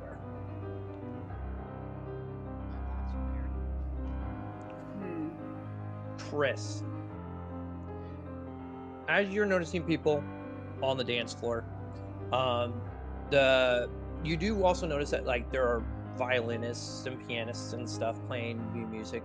There's an orchestra for this type of music. You look around, and now Victor and the woman have now joined in the dancing. However, you do notice that there is a couple off to the side having a very heated argument for what appears to be about 10 or 15 seconds before the woman gives the man a hard like shove and then walks away from it add a clue point to your sheet.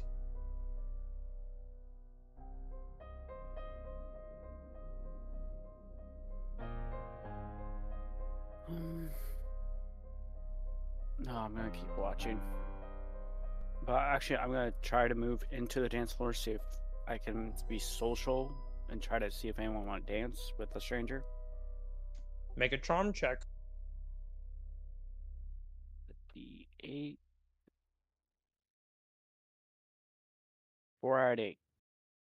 okay you get out of the dance floor doesn't take long before you do realize that the innkeeper that Etienne pointed out to you earlier has now taken your hand and say, "Well, you would like to dance? Let's dance!" And she quickly grabs you and starts dancing with you in a what appears to be a fast moving dance jig across the floor.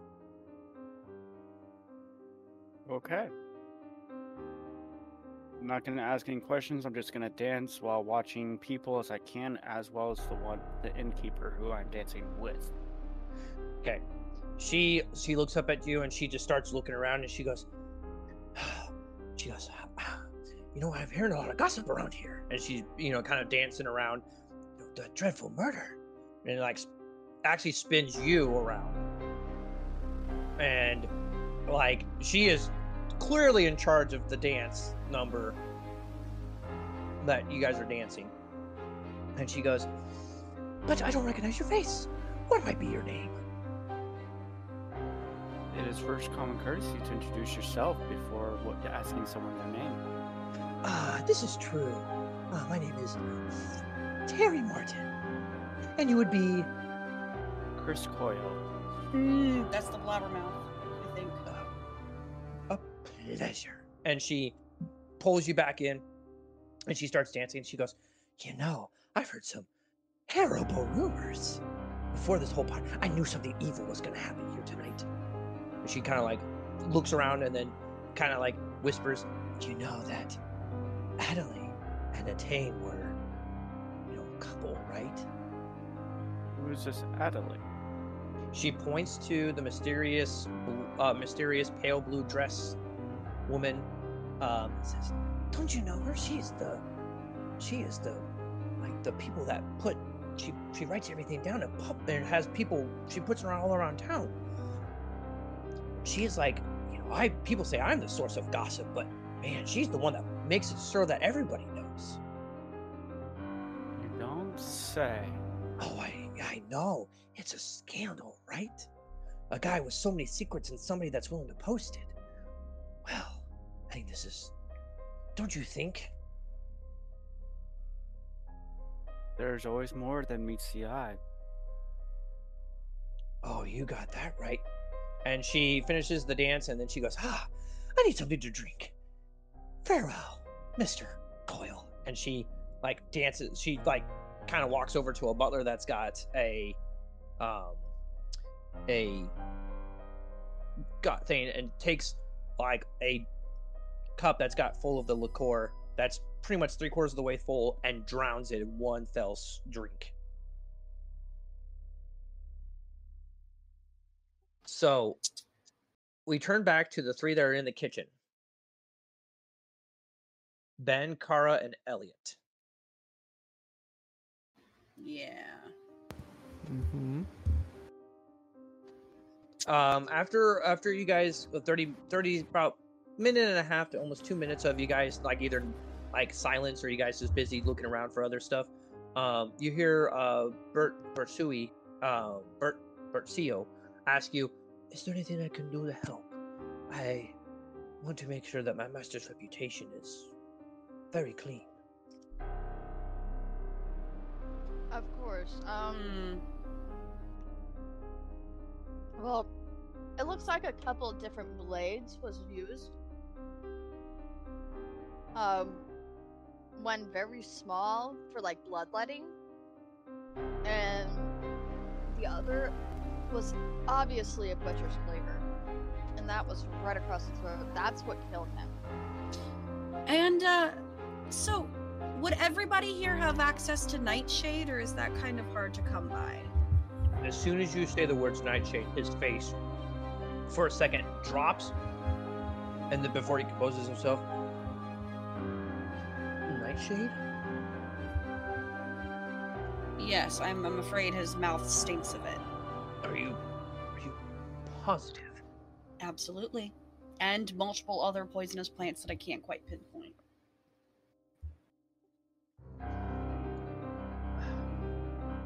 Come with me, and he leads you to uh the, like the pantry. He Yeah. where he he grabs a like he pushes something on the pantry like trim, and the it spins around. He leads you into the back room where you get like Elliot. This is like apothecary paradise. You see various Mhm. plants around. You get that pungent smell again of nightshade. The other two plants now they have come fully into your nose. Deathroot and strangely enough, vanilla, like but raw vanilla. Mmm. Like It does. It's not the sweet smelling stuff that you, you would smell in stores, but it's very raw, like very raw vanilla. Yeah, these were the other smells. Who has access back here? Only, only the kitchen staff. Um, Ete knew about this room, but um, and obviously the count and I have access to this room. Um, Question. Um, do I see more of those marks as if somebody had to lockpick to get in here and failed at it, like uh, Ben saw with the kitchen, or is this more of like a you can just kind of step right in?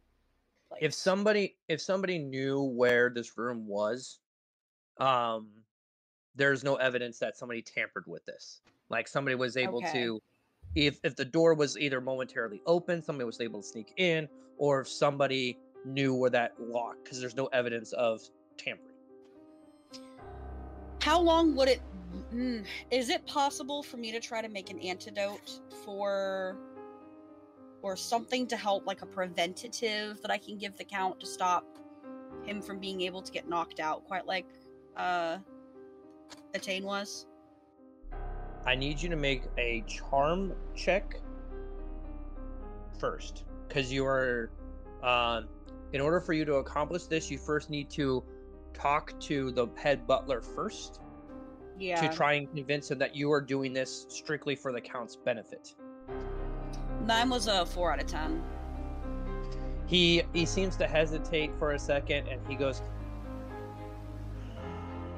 I'll let you watch the whole thing. I'll explain everything as I go. "Okay, make another charm check."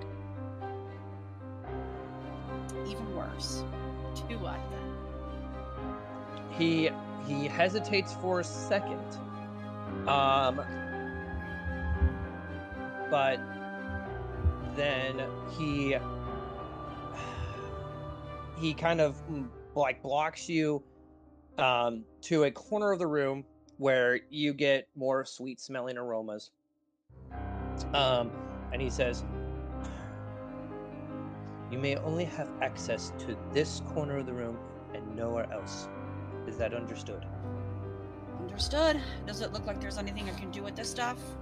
There are four different plants immediately upon turning around that you can see that you could easily make a anti um, death or knockout potion.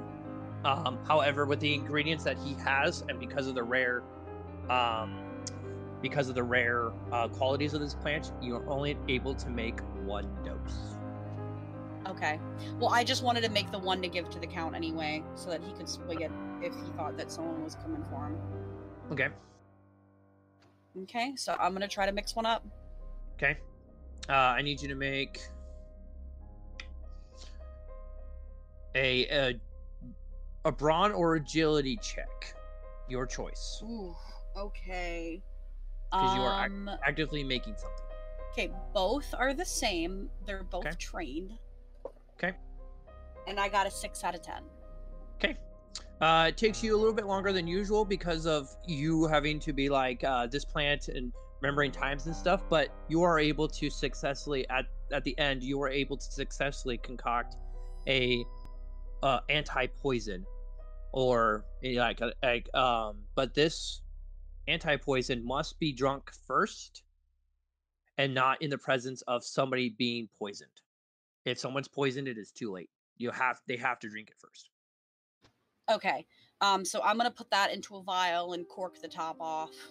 Okay. Um and thank you. This will this will hopefully help. He has to do very specific, but should keep him safe. At least once. he he nods his head and then turns back to Kara and Ben. Uh, do you notice any missing, like, butcher's knives around here? Or bloodletting knives? Make a brains check, Kara. Gosh darn it, the blacksmith having to make all the brains checks. uh, that's a 9 out of 10. Okay, you notice that there are like there are many collection of knives um, in various sheets across the table. You get the sense that um, for ease of access, that anybody could have had access to these knives at any given time.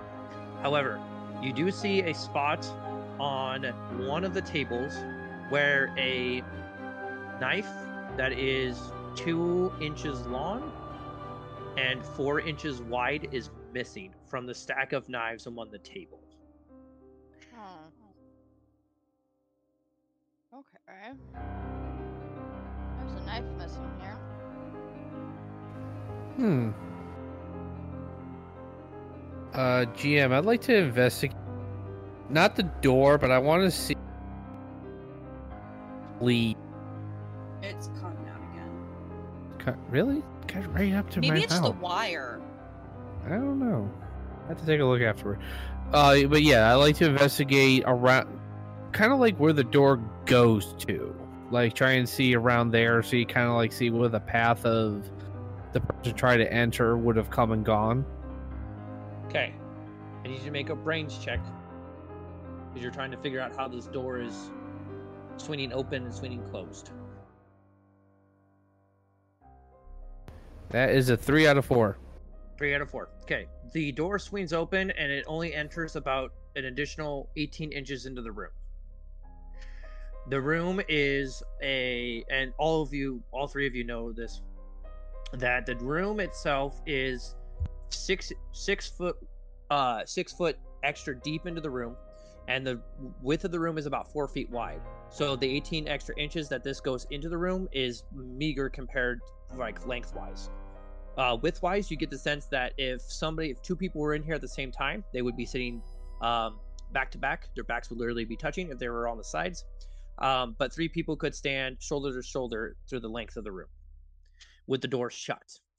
The um, the door um, swinging open and swinging closed takes approximately 3.5 seconds to open and close. If someone's in a rush, they could put something down to hold the door open, but um, as Elliot, as I as Elliot noticed earlier, no such device was done to hold the door open. You get the sense that whoever got into this room knew exactly what to look for, how quickly the door opened and closed, and got in and out very, very quickly. Where do I see where this hallway leads to? That leads from the kitchen down into this hallway. Do I see where it goes? I want to follow this hallway. It's six feet into the back of the back wall of the of this mysterious herbal room. Okay. Okay, so Mm, So he comes to the room that I'm in. Yeah, like. Okay. um, I'm gonna he- let him know uh, in that case that I, I managed to concoct a one single dose of a preventative if it's drinking right beforehand. that's good. Um, just trying to see that door that got broken into. Trying to see where the killer could have gone to. Do I see, or like if I feel around, can I, at at least in the area that I'm in, I want to look for a trap door. uh, Um, make or if a- the if the butler's still in here, I'll ask if there's a secret door, and that if Oh, I'm the- not supposed to know about it, that that area needs to be checked. uh, the butler is sitting right outside the door. Um, you ask him the question, and he says, um, "We do not keep trapdoors in here. This room is meant to uh, quickly trap and entrap any intruders that might meet that try to get into this room that are not invited. If you, Okay. if you are people who have access to this room, uh, you are required to memorize this room in a very short time span." Because once you are in this room, you are not to be let out until somebody knows, somebody who knows this room does the secret opens the door essentially like you're gonna be s- you're- you're, going to be stuck in here if you Mhm. um because this this this is how dangerous this dangerous or helpful this room can Okay, and I'm gonna look over Ben. I think it was two people at least. Not only for that reason, but because it's two different blades back to back. it's an ambush. Yeah. At What's least that? two people. The only question is targeted or did he walk in on something? Exactly. Uh does anything look tampered with here? Like maybe he was just checking something out and he found some people stealing and they were able to subdue and kill him? Anything look ri- rifled through here? Um, I need both you and Elliot to make brains checks. Hey, What'd you get? I got a crit four. Sweet. I got a crit one out of four. Ben, you know nothing. Like you look around and every single plant looks exactly the same. They they don't smell the same, but I mean, which ones are harmful? Which ones are which ones are harmful? Which ones are helpful? I just start grab. I just grab a jar and just open it and be like, and stick Careful! my nose no, in it. do not. No, no, no, no, no. If that is nightshade, you're gonna be on your ass. What is it? Is it nightshade? Am I gonna Is die? it? I don't What know. is he? Elliot, he grabbed he grabbed a container full of jellyfish gel. Um, you do realize that if if he were to actually put it, if he were to taste it or touch it, he would be instantly paralyzed for um depending on how long or how exposed he was or how long he was touching it, he would be paralyzed one hour per second he touched it. Yeah, I'm gonna, I'm gonna immediately take it from him, grab, pack it, like close it off and put it back. Do not touch anything in here. This is very oh. dangerous.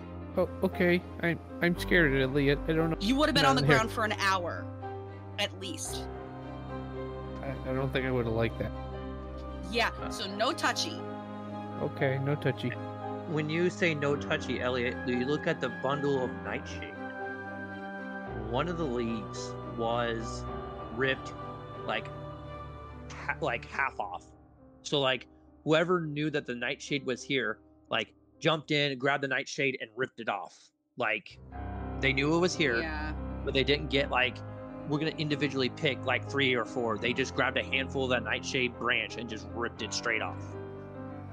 Yeah, so I think he walked in on something um, because they moved very quickly um, and they were clearly panicking. So I think he walked in on something he wasn't supposed to.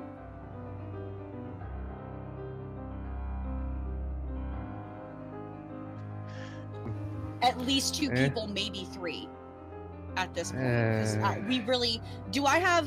Do I know how long it would probably take for let's say somebody's in the kitchen, how long it would take for them to run back here and back.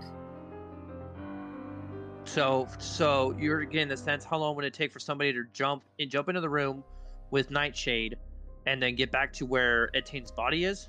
Yeah, I'm, I'm trying to figure out, like, realistically, if he possibly walked in on something, got jumped by the one person, the other person ran in here, grabbed the nightshade, and finished the job. Make a or if there brain would have been too big of a, if they had to prepare beforehand. Make a I brain crit check. failed, but I explained my thoughts. Okay.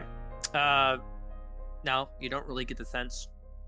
You you you get the sense that uh that uh very well could be two or three people, but that's about it. Yeah.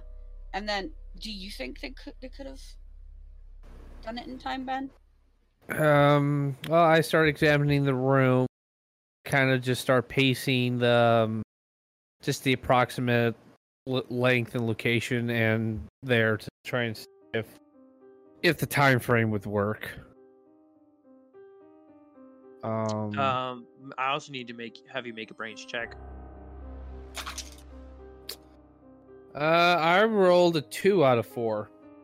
Uh, it would take somebody, if somebody was in the room to where Etienne's body was, it would take them four and a half seconds, full sprint, to get to where he was. From where Elliot pointed out the Nightshade Mm. branch to where he was at would take him four and a half seconds. So I started pacing this, and I tell I look to Elliot. About four seconds to from from the nightshade on the shelf to where we found him. I'm Meanwhile, thinking. somebody's keeping him quiet. I'm thinking they already were prepared. They already had some nightshade to knock him out. This wasn't something you can't just make this stuff on the fly. They were they were they they had something ready for Yeah. for anybody, ambushed Um, them, and then I got rid of 'em. also I also want to look at the death root and vanilla and see if those were also grabbed or if this was something that that person came with. Sure. But real quick, let's bounce over to Chris. hmm So Chris in the da- main dance hall, uh, various other numbers of dance numbers have come and gone without little to no incident. However, you do notice that the man and the woman that argued earlier, um, the man is in tears, uh, or not in tears, but he is guzzling drinks down. Like he's four liquor drinks in and is sipping on a glass of wine. Uh, the woman is on the other side of the room talking to the innkeeper and the mysterious woman uh, in the blue dress. I mean, Adeline, Mm-hmm. I'm gonna go over to the man drinking. He sees you approach. Why are you drinking so much? What do you? Well, we're in a guest of a home. You seem um pretty well known. This so this does not look good on you. And I couldn't help but see a woman running from you. And the fact that there's a murder going on, whether they're all everyone here is being hush hush, this does not look good for you. So I want to be a friend and try to help you so you have a little bit more of an alibi than being quickly suspected. Hmm. My name is Lucian Beaumont. And the, um, the woman, uh, she, uh, that's Beauchard. And that woman has some memory problems. And when I was dancing with her on the dance floor, she got mad and up and left. As he guzzles down another drink. I'm worried to ask this, but what do I see about him trying to fabricate something? Make a brains check. Brains or charm? I'll leave it up to you. Brains, I probably will have better luck. I will not have better luck. One out of four. Uh, the the only thing you get from this man is that he is drunk. So, she got mad at you because she didn't remember something, and now you're. You What didn't hear that from me. What didn't she remember? You obviously know. Looks around. Look. Between you and me.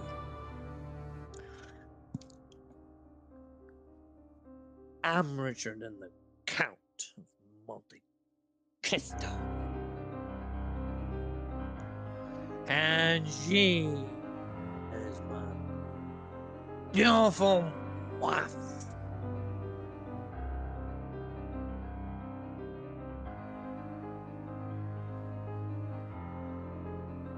And she doesn't remember being my wife.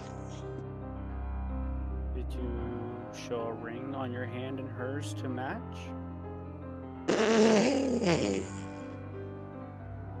Listen here, Mr.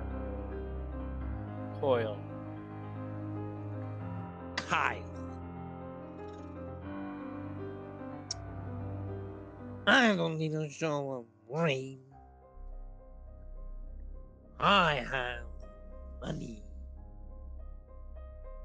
And money buys everything in this city. Money can easily buy you the wrong end of a noose. You really want that?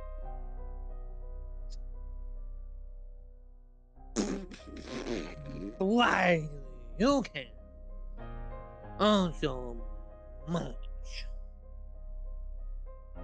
Because I'd rather go home than be stuck here playing this whoever's little game this ended up being. A game I love. My favorite game is riddles. Do you like riddles, Mr. Kyle? Hoyle, and sure. Okay, okay, I got it, I got it, I got it. What has two hands but doesn't hold anything? A clock. Correct! You are so good at this game, Mr. Coyle.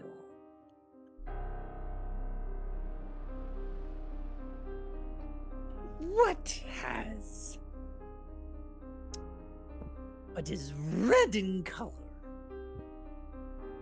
No, no, no, I'm sorry, I missed it. What has the name red in it, but isn't actually red?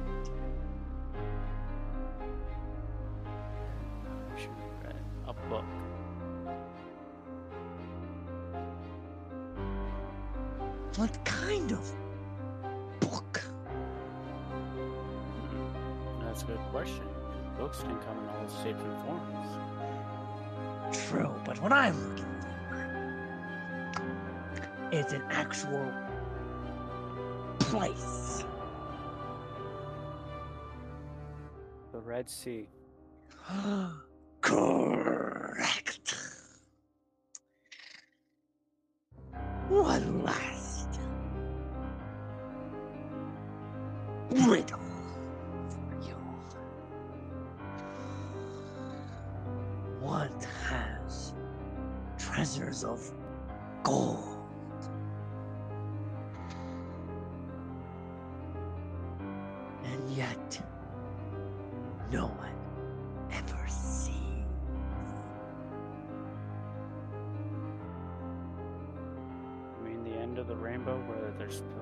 leprechauns with a pot of gold.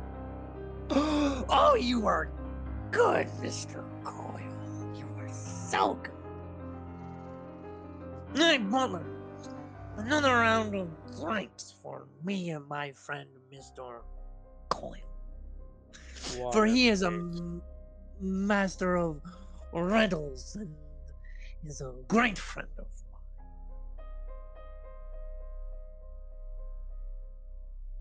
Mind if I ask you a riddle?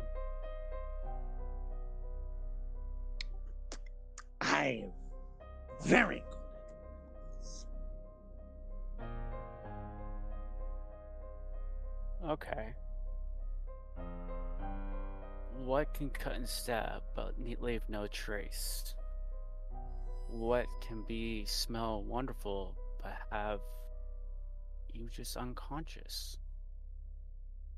What can make you happy but in the end unconscious? I got it. It's and he passes out unconscious. Damn it! You knew what I was gonna try to do. Ah, wave Um, of butlers to come move him to a bed. Um, as the butlers pick him up and they take him upstairs, um, the count um, then addresses the crowd and says, um, "It is getting very, very late. Um, uh, if you don't mind, I'm going to retire for the evening. Um, I do have some business to attend to, but please, all of you guys, you guys are guests in my house. Please make yourselves at home." And you get to s- y- Chris as you look around the room, you see various people breaking off, um, uh, going upstairs, going to various rooms, and going in.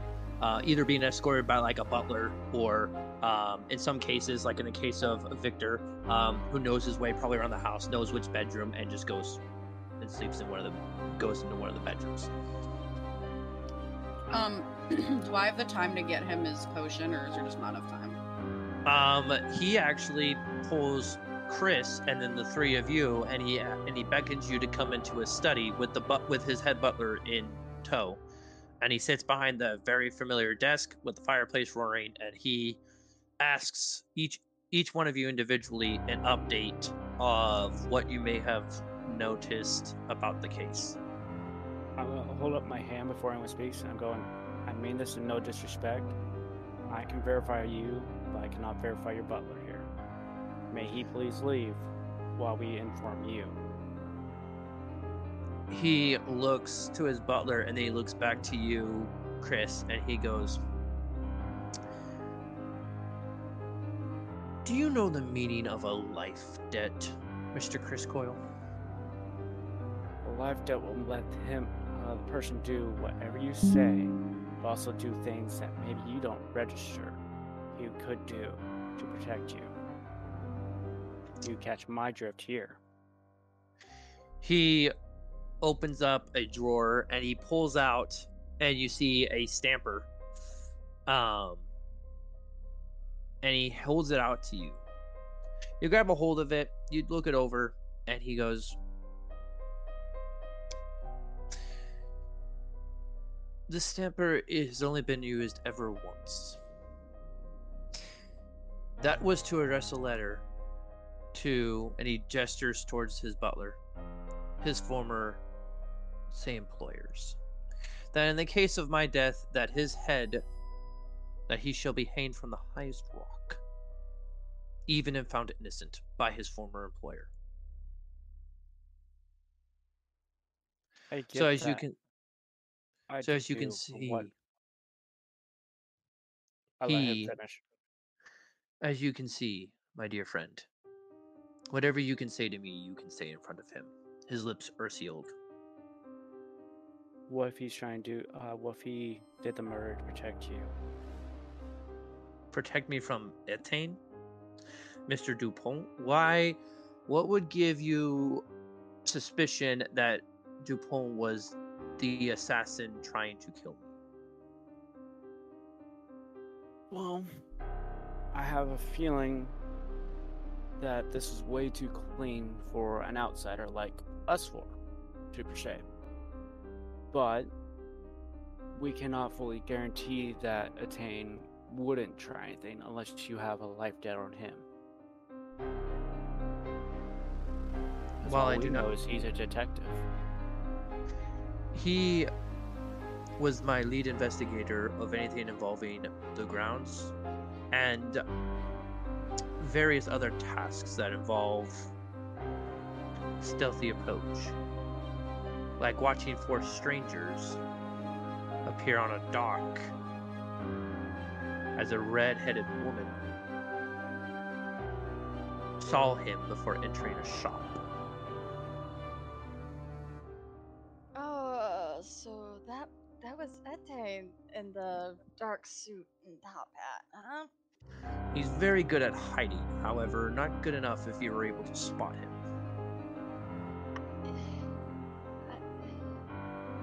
I look to the butler and go, I apologize, but you must understand I will be suspicious of everyone. He nods his head and he just says, Likewise. I let the other speak before I'm going to speak. Um, I say everything that I know about that this was a person that knew where that secret entrance was, that they, you know, grabbed a piece of nightshade and everything else. Um, that I have an anti poison that has to be drank beforehand, but it is only for one dose. It's all I could manage to make. Um, I'm gonna give him the exact um types of flowers that it was. So I told him nightshade, deathroot, and vanilla. Um, me see. And I think that was all that. Oh, oh, and the fact that it was probably uh, multiple people, if not a group of three or four. Okay. He hears your words and he seems deeply troubled. Um, as he. Thank you, Elliot. Um, There were two blades used. Two. A butcher's knife, which was the killing blow across the throat, and then a smaller two inch knife that is missing from your kitchen. Stab his body all over. he looks up to his butler, and his butler um, um, nods his head, and he looks back down to Kara. And, Thank you.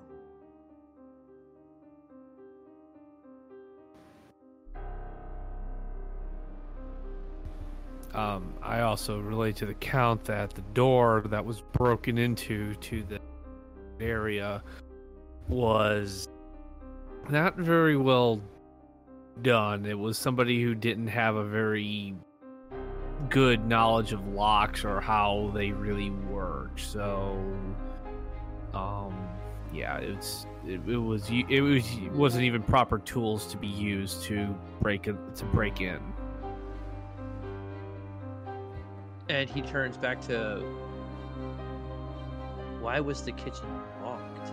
And the the the head butler, um, I, I don't know. Um, I'll, I'll I'll go ask the kitchen staff. And he juts down. I'll, I'll wait till he leaves and then I speak. Besides your butler, who I slightly suspect right now. Again, no offense.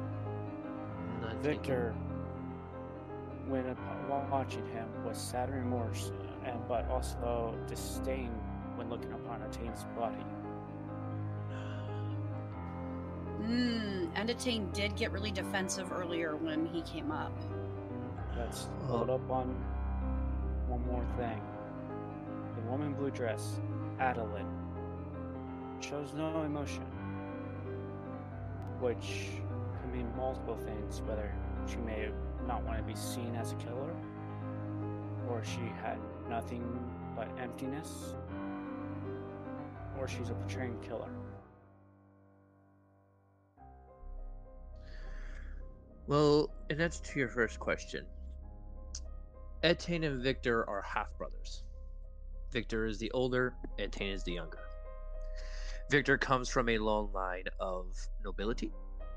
Etienne comes from a father who worked his every day on the ship, building and repairing ships that come into port every day. Etienne always strive to do better. Victor strove to do better if it benefited him. Answer to your second question in regards to Etienne and Adeline. Adeline is Etienne's ex-wife. She and he were married for about six to eight months. Then Etienne had some disgruntlement with his police force and in the guard ranks and left his post. When that happened, Adeline left him and coincidentally enough went after Victor where she seeks financial and financial stability something that Etienne could not provide. What do you Hmm. know Lucian? Lucian Belmont. Other than he is a notoriously bad drunk and likes to make up stories. Also Was very he fond married? of no. He he per, he puts on a good show, but um he's a businessman. Um you know the phrase keep your friends close but your enemies closer. Let's just say he's on the closer end because of his ties to my own personal use. I'm sure you saw this because it made somewhat of a scene. The woman who ran from him after shoving him. yes. Um she is somebody that I found wandering the streets of Marseille. Uh I brought her into my home. Um, she has no memory of anything that happened before me finding her wandering in the streets. Um, she doesn't remember who her parents are. She doesn't remember her previous life. She only remembers wandering in the streets before I found her. She stays here as a permanent guest. Um, and the only thing I can tell you at this time that would be uh, even relevant to the case um, is that uh, Lucian has taken a very fond fancy to her and tries to persuade her that she is her is his wife, though they have no marriage recollection of all. As I've known Lucian for many, I've known him for a few months, and he has never been married or claimed to be married until he saw her. What about his riddle games? He's always been fond of riddles. Always talks about that he's the great riddle mastermind, but his riddles are often really simple and easy to solve. He always seems to repeat the same ones, thinking that there's some great hoax or some great plan. However, they are no more than a waste of time. I wouldn't be so sure. A clock, the Red Sea, a leprechaun's pot of gold. The answer to that particular riddle is eggs. Is eight? He, yes. He always, he always, the last one, he just gives it up. He always says whatever you tell him. Because by that point, when he's telling riddles, he's drunk. However, one day when I caught him when he wasn't drunk, he told me that as like his trump riddle. Um, and when I get, when he, when I couldn't solve it, couldn't, and he puts his fingers up, like couldn't solve it. Uh, he told me the answer, and it cost me like two gold pieces, so or two two shillings. What do those answers then mean to you? I have other things on my mind than worrying about three answers to a set of riddles. When you get time, please think on them. I will. I should also mention it. It did seem like he uh, walked in on something. It seemed very rushed. Like somebody was freaking out, trying to cover their tracks um, before they were noticed. So it is possible that it was him that broke into the kitchen because he noticed it was locked when it shouldn't have been. So Okay. And uh, once again, I thank you.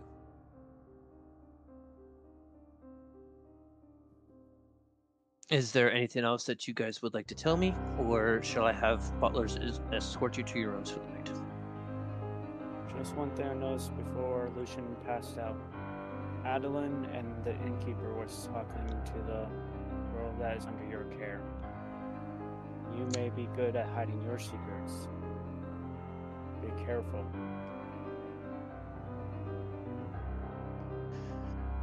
She he nods and um,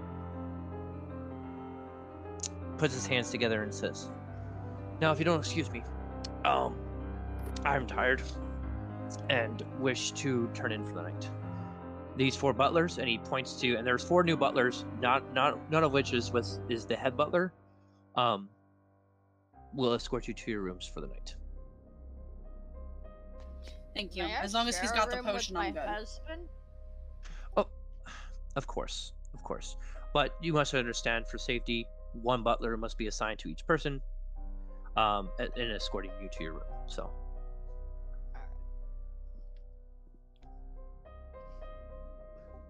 so Alright. um, he stands up, um, and uh, the f- first butler comes in and uh, holds out towards like a like a gesture, like or either towards Ben or towards Elliot, indicating that he's they're ready they're ready to escort you to your room. All right, yeah, I'll follow. I follow as well. Um, before so he guides Elliot out of the room. Another secondary butler comes up, Ben, and holds up his hand, waits for um the butler to lead Elliot down the hall and around the corner before he takes you and escorts you down the hall, down the same hall around the corner. And then the two remaining butlers come in, gra- or escort Kara and Chris down that same hall around the same corner. Elliot, with you in the lead, you notice that the um you go down this long stretch of hall and that uh you see lights under various doors candlelight yeah, when you're walking past, um, and the uh, the doors aren't numbered. Uh, however, what you find odd is that he, um, towards the end of the hall, there is a group of five rooms. He purposely puts you, um, the there is a door, and then he puts you in a room, and then, um, but the door next to you, um, is dark, like nobody's in there. Whereas the rest of the remaining rooms are have like candlelight flowing underneath them. Okay. And then he opens the door and gestures for you to enter the room. All right. You enter the room. It's a fairly large bed. There is um, the butler actually goes in and keeps the door open, goes in, lights the candle for you, um, and then not and then gives a courtesy bow, walks out of the room. Uh, you open up the closet. There's a closet that you open upon opening the doors. You see um, new outfits um, that are um, of various different sizes. Um, yeah, you get the sense that if you were to look at this long enough, you could probably find a change of clothes that would probably fit you. Um, Okay. um, as um, um, there is um, just like yeah a closet area um, a bedroom and then um, uh, there is a window looking outside onto the main um, main area like the main grounds of the place hmm. Okay. Um, Ben, you notice that as the butler leads you, you know you were able to see what room Elliot goes into. Mhm. The butler goes to, to passes the door that's immediately right next to Elliot, and opens the door that is that. So it's Elliot's room, skips a room, your room. I And nod my the door. thanks. I nod my thanks to the butler, and I enter my room and look start looking around. Uh, he goes into the room and lights the candle for you, gives a courtesy bow, walks out. You also have a closet. You open up, there's various outfits. Again, like Elliot, you could probably find um, an outfit that would probably fit you if you wish to change your clothes. Uh, you do look around the room. Um, there is a fairly large bed. You look out, there is a window leading out onto the main ground, although you're probably about a good 10 or 15 feet down from where Elliot is looking. Um, so you get more of the um, uh, the main grounds, but if you were to look further over, Elliot probably could see more further to the right, but you could probably see more further to their left. All right. I uh, go open my the closet and I, I decide that I'm to change into any anything more attire that's more like relaxed. Yeah, sure. You're able to find a pair of pajamas, like relaxing pajama clothes, and uh, you're able to go to sleep. Uh, Chris and Kara, you notice that the two butlers walk down the hall, past Elliot's room, past the past the door, past Ben's room. Then they lead you into the room that's right next to Ben's room. Open up the door and let you in. Okay. I'm gonna walk in, holding my wife's arm. Okay. And look around. Um, they you look around. The butler goes in, lights the candle, gives a courtesy bow, as does the one that lets you into the room. Um, they close the door behind them. Um, with Ben and Elliot, they also close the door behind you as well, so you have complete privacy. Uh, the, your bed is probably the biggest of them all, um, as they probably put you in a room that's designed to have a married couple, whereas probably Ben and Elliot's room, it's probably made for you could probably squeeze two people on it, but it'd be kind of uncomfortable. Um, you also have a closet, various outfits. Um, you do not have a window in your room. Rather, you have a window that looks directly up into the night sky.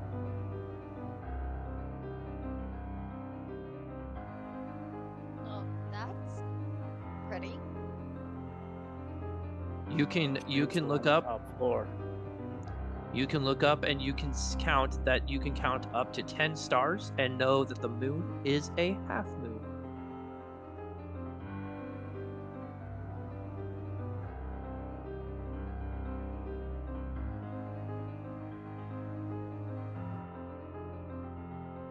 So, with that being said, you guys are able to go to sleep.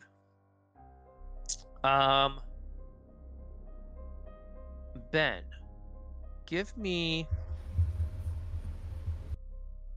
give me a um a brains check. D4. Three. Three out of four. Three. Okay. Um, you're laying in bed. You actually fall asleep. Um, you do wake up. Um, a quick glance out the window, notice that it's still probably in the middle of the night. You do hear um, a voice um, call out to um, a butler uh, or a butler saying, um, "This is your room, sir." Um, and uh, you hear a, a a person go into the room right next to yours. Um, uh, you hear the butler walk in, light the candle, come back out, and say, "Thank you very much, benefactor, sir," and closes the door and heads down the hall.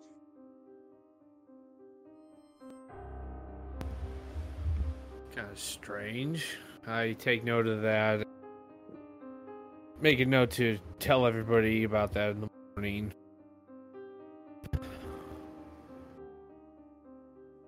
Okay. You go back to sleep. Takes you a few minutes, but you go back to sleep.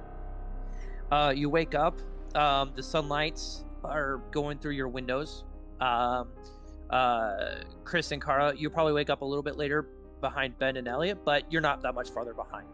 Um, you do. You're awake for a few minutes before you hear the of a somebody knocking at the door. And this is for Chris and Kara. Who is it? It's your butlers, ma'am and sir. Uh, we are here to escort you down to breakfast. Give us a moment to get uh, dressed first, please. Of course. Uh, whenever you are ready, just let me know. That way we can escort you down. I nudge my wife nice and fun just to get her up. I squeeze her boot. Uh, dang it, dear. You hear, um, uh, we go to Ben. I groggily wake. I'm like, uh, uh, who is it? It's your butler, sir. We're here to escort you down for breakfast. Uh, Give me a few minutes to change. I get up. I, I get up and I go to the wardrobe and I, I change out of my, my pajamas and I uh, back into my regular clothes and I go to the door to leave for breakfast. Okay. Um, Elliot, you also hear the. Yes. It's your butler. Um, sir, we are here to escort you down for breakfast. Oh, uh, thank you. I was just getting hungry. Um, I just need to get changed really quick. Of course. Whenever you're ready, just let me know. All right, yeah, and I'm gonna get up. I'm gonna go change to a new pair of clothes, and then I'm gonna go and get breakfast. Okay.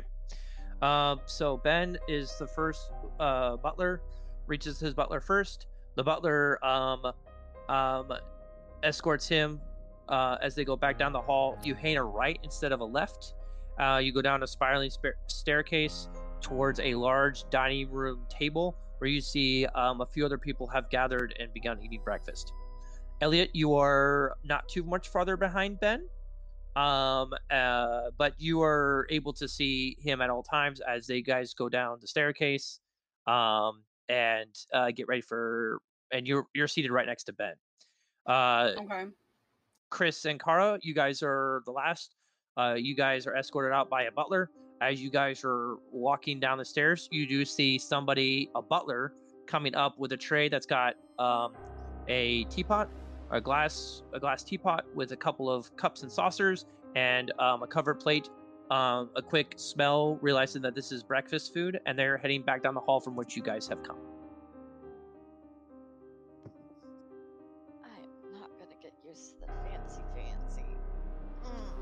I'm gonna sniff the food before I eat anything because I want to make sure it's not poisoned. Sure. Um, they bring you um, down to um, uh, the main dining area. The butlers do to Chris and Kara, and they sit you right next to uh, Elliot. Um, so that way, all four of you guys are sitting together. Um, um, the butlers actually walk up to each person individually and ask what would you like for breakfast.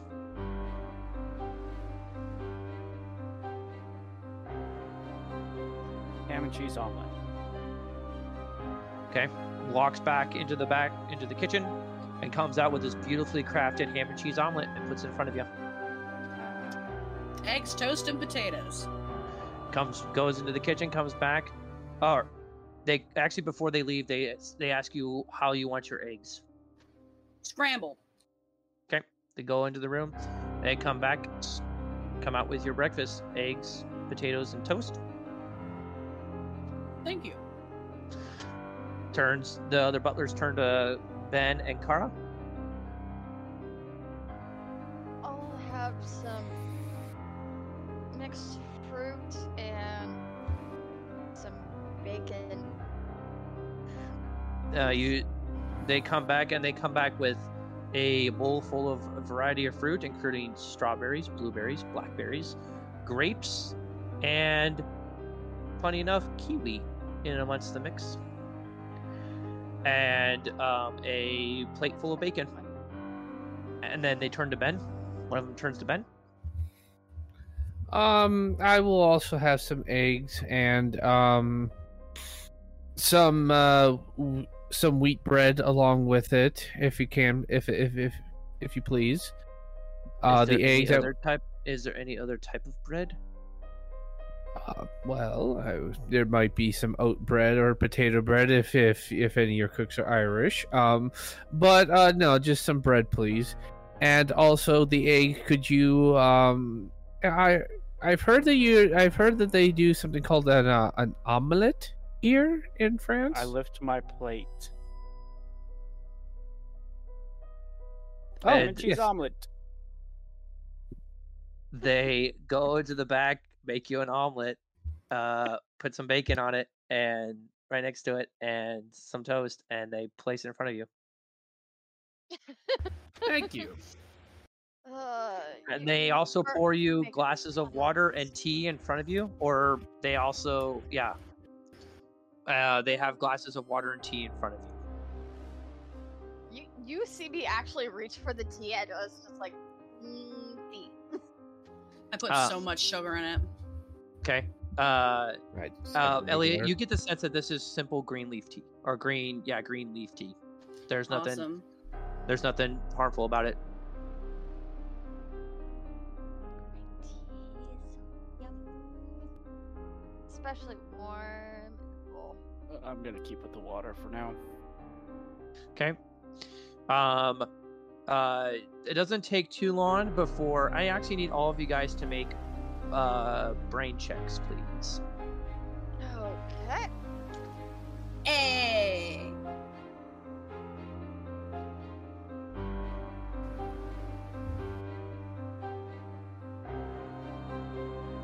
Okay. What did uh Ben? What'd you get? Uh, three out of four.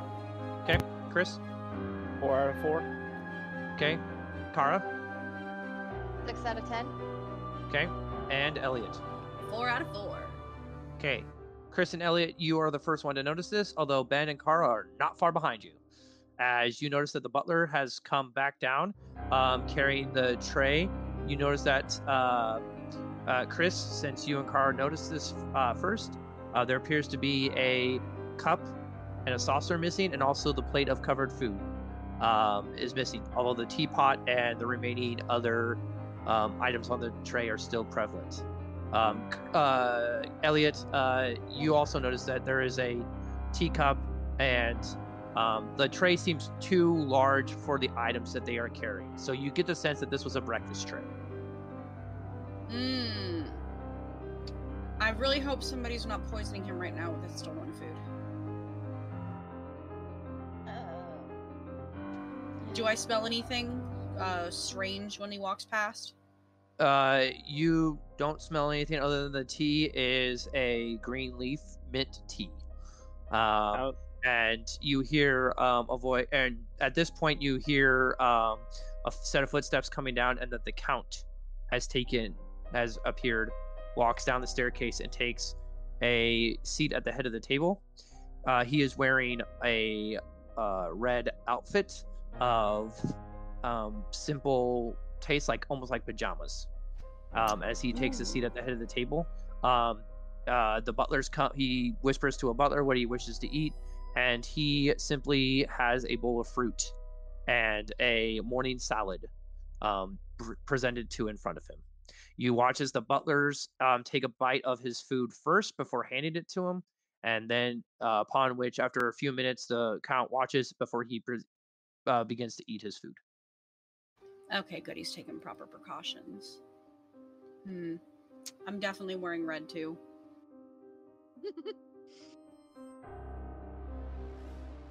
I, I, I'm actually like sleepily kind of like leaning towards Chris while I'm eating, like mm, sleepy comfort. Um, I Getting head. actually, I want to look around. Is there anybody missing? Um, from the people gathered at the table, uh, there is a gentleman that is missing. In fact, I'll have all of you make another brain check for me, please.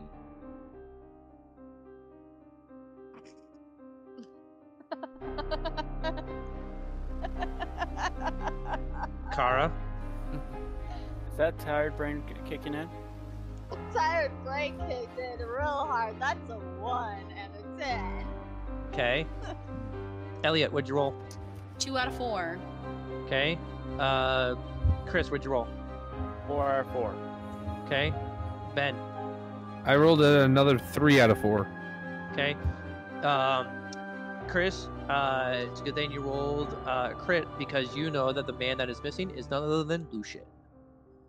Is missing from the table. Uh, ben, you um, it takes you a minute to notice that that that the seat placement that there is probably a male that is supposed to be sitting next to Victor um, is missing.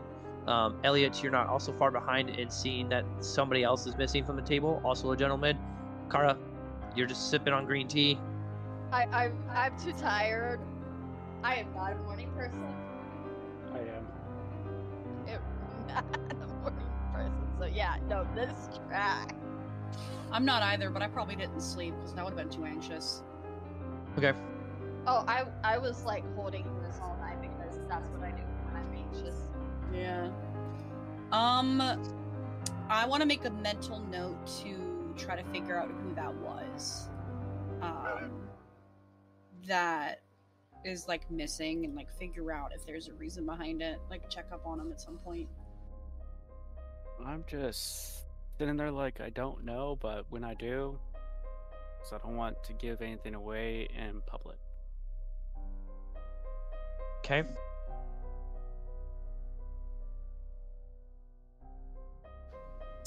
I is anybody talking around me? I want to try to eavesdrop. No, everybody's uh staying silent. Uh nobody's really making everybody just seems to be focused on breakfast before um as they finish their breakfast, you notice people are getting up one by one and going back up to get dressed for the day.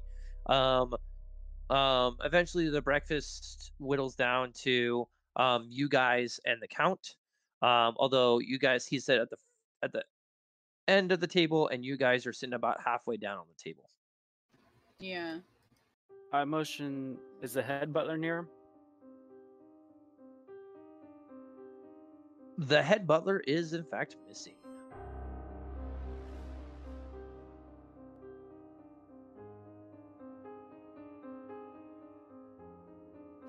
So from what I'm hearing is it sounds like the head butler take took his food to his room.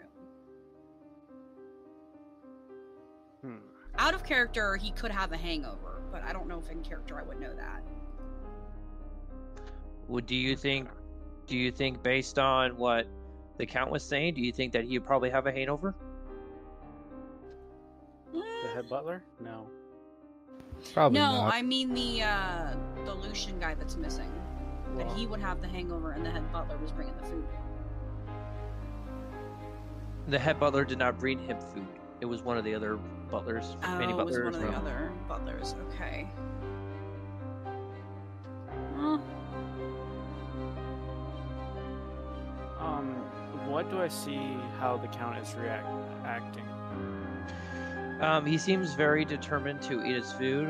Um, not really focused on much else other than um, he's. I mean, yes, while he's focused on eating his food, he's enjoying it. Um, and uh, but you can clearly tell he's got stuff on his mind. I'm gonna finish my food and for if my wife is gonna finish her food ever. Yeah. And then I'm gonna ask the count permission to walk the grounds. He nods and says, "Yes, of course. Um, but just don't go beyond the gate." If you could have, if I can choose a butler to accompany, I would like your head butler to. He I He looks at you before nodding his agreement, and the head butler walks you out onto the grounds. I'm gonna ask him what happened to Lucian. Is it a hangover? Master Lucian did not answer our calls when we knocked on the doors for breakfast time this morning. I assume that from his previous night antics, it's not uncommon for him to sleep well into the morning hours before finally he stumbles out of bed. Then who is the food going to? Oh, you're referring to the benefactor. Yes, he tends to keep his privacy, much like the Count. Um, uh, so much so that uh, he requested that his food be brought to him into his room. What do you know? What What do you suspect besides me? About the case? That's why I requested you. You are trust at least more than the others. Listen, um, a lot of people base their accusations on rumors and various other um, speculation.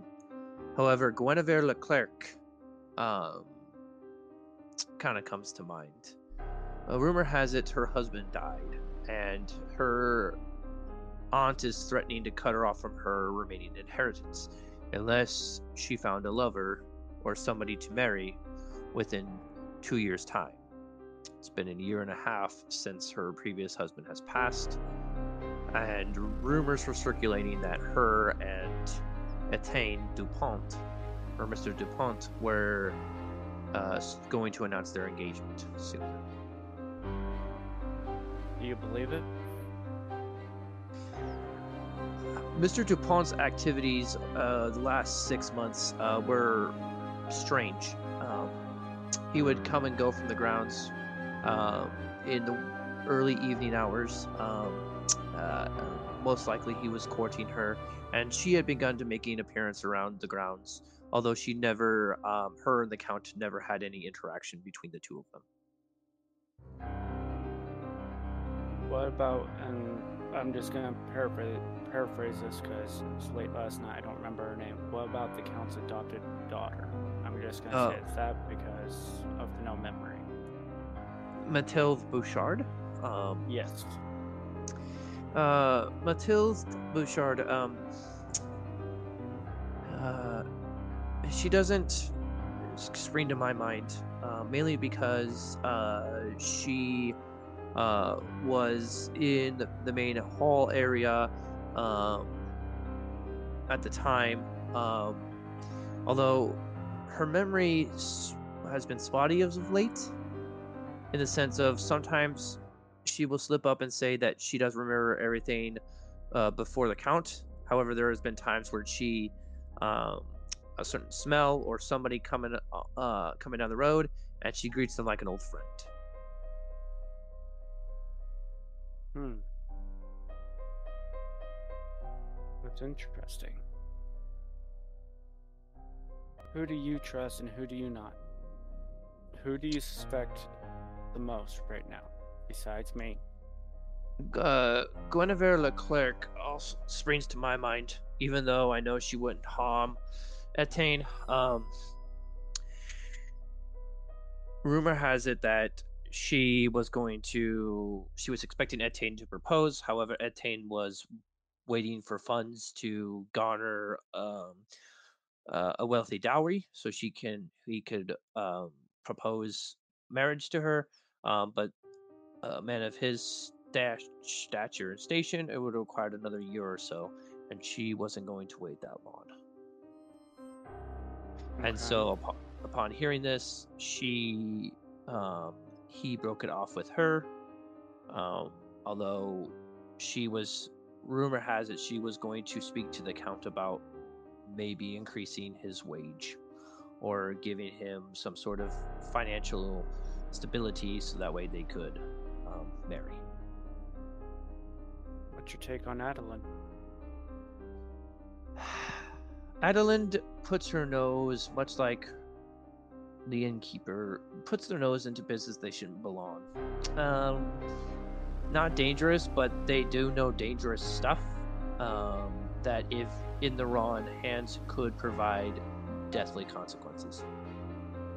So if she was startled upon fi- maybe find something out, would she act rash?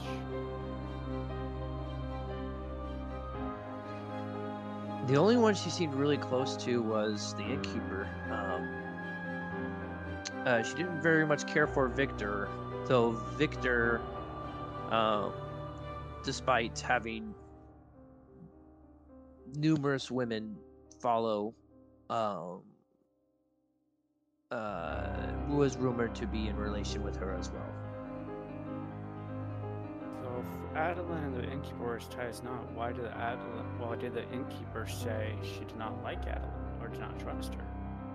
It's their scheme. Uh, they're essentially two peas of a pod. You distrust one, you go to the other one for information. Then they collectively share the information that they have earned, that they have heard throughout the day. They bring it together, um, and then they go out their separate ways as bitter enemies.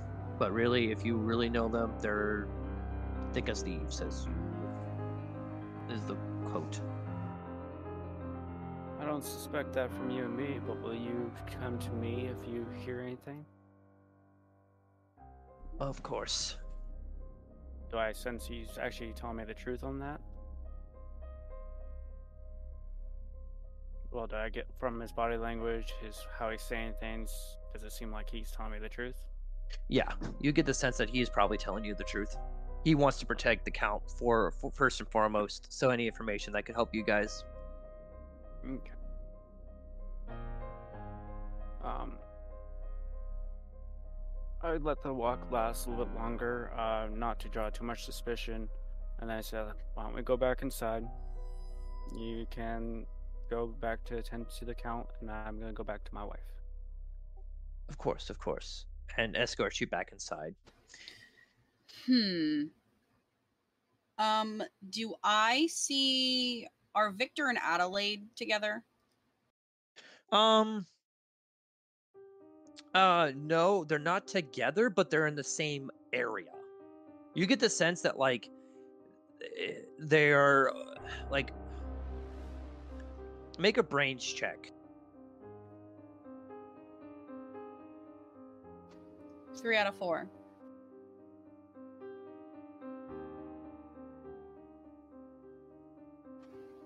Do you hear me?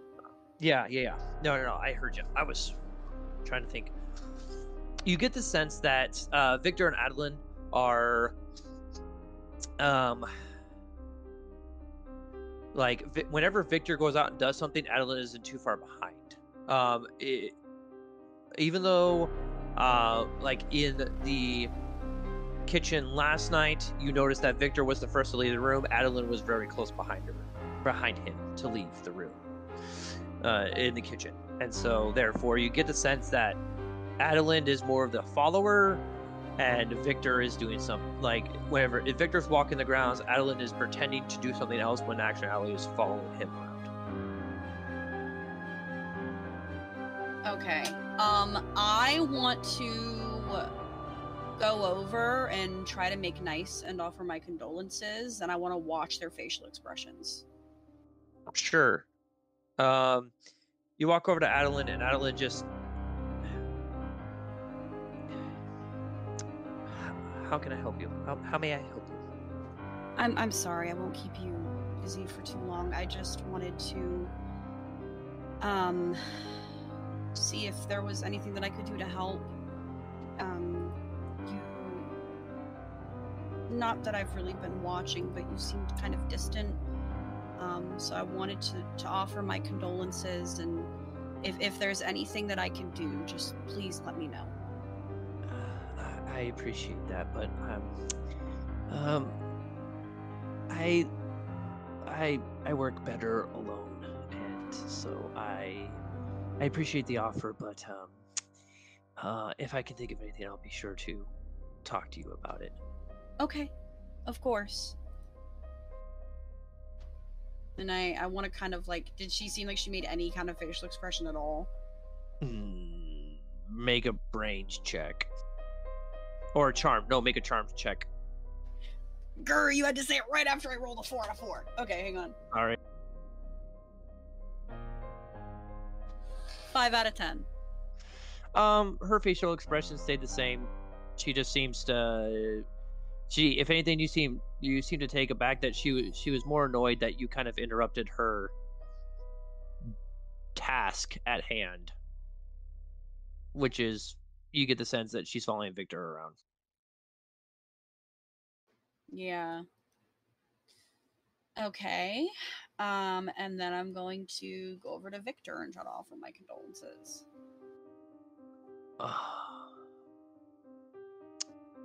Elliot, was it? Yes, I I apologize. I know that you're not very fond of me. Um, Who said who said I wasn't fond of you? Uh, you didn't seem to like Americans much. Let me be frank. I think Americans are boring. They rarely bring anything useful to the table. Uh, and I find you guys to be like cockroaches. You guys spread everywhere and yet are very, very annoying to deal with. Um, so I don't hate you. Um, I just rather think you are very. Um, Yes. so let me correct you. I don't hate you. I just find you annoying and troublesome. All right. Uh, thank you for the correction. Oh, you're Um, welcome. I just wanted to offer my condolences. It seemed like the two of you were close in the conversation that I was present for, and if there's anything that I can do to help at all, just let me know. I appreciate it. Um, me and Etienne were very close. Um,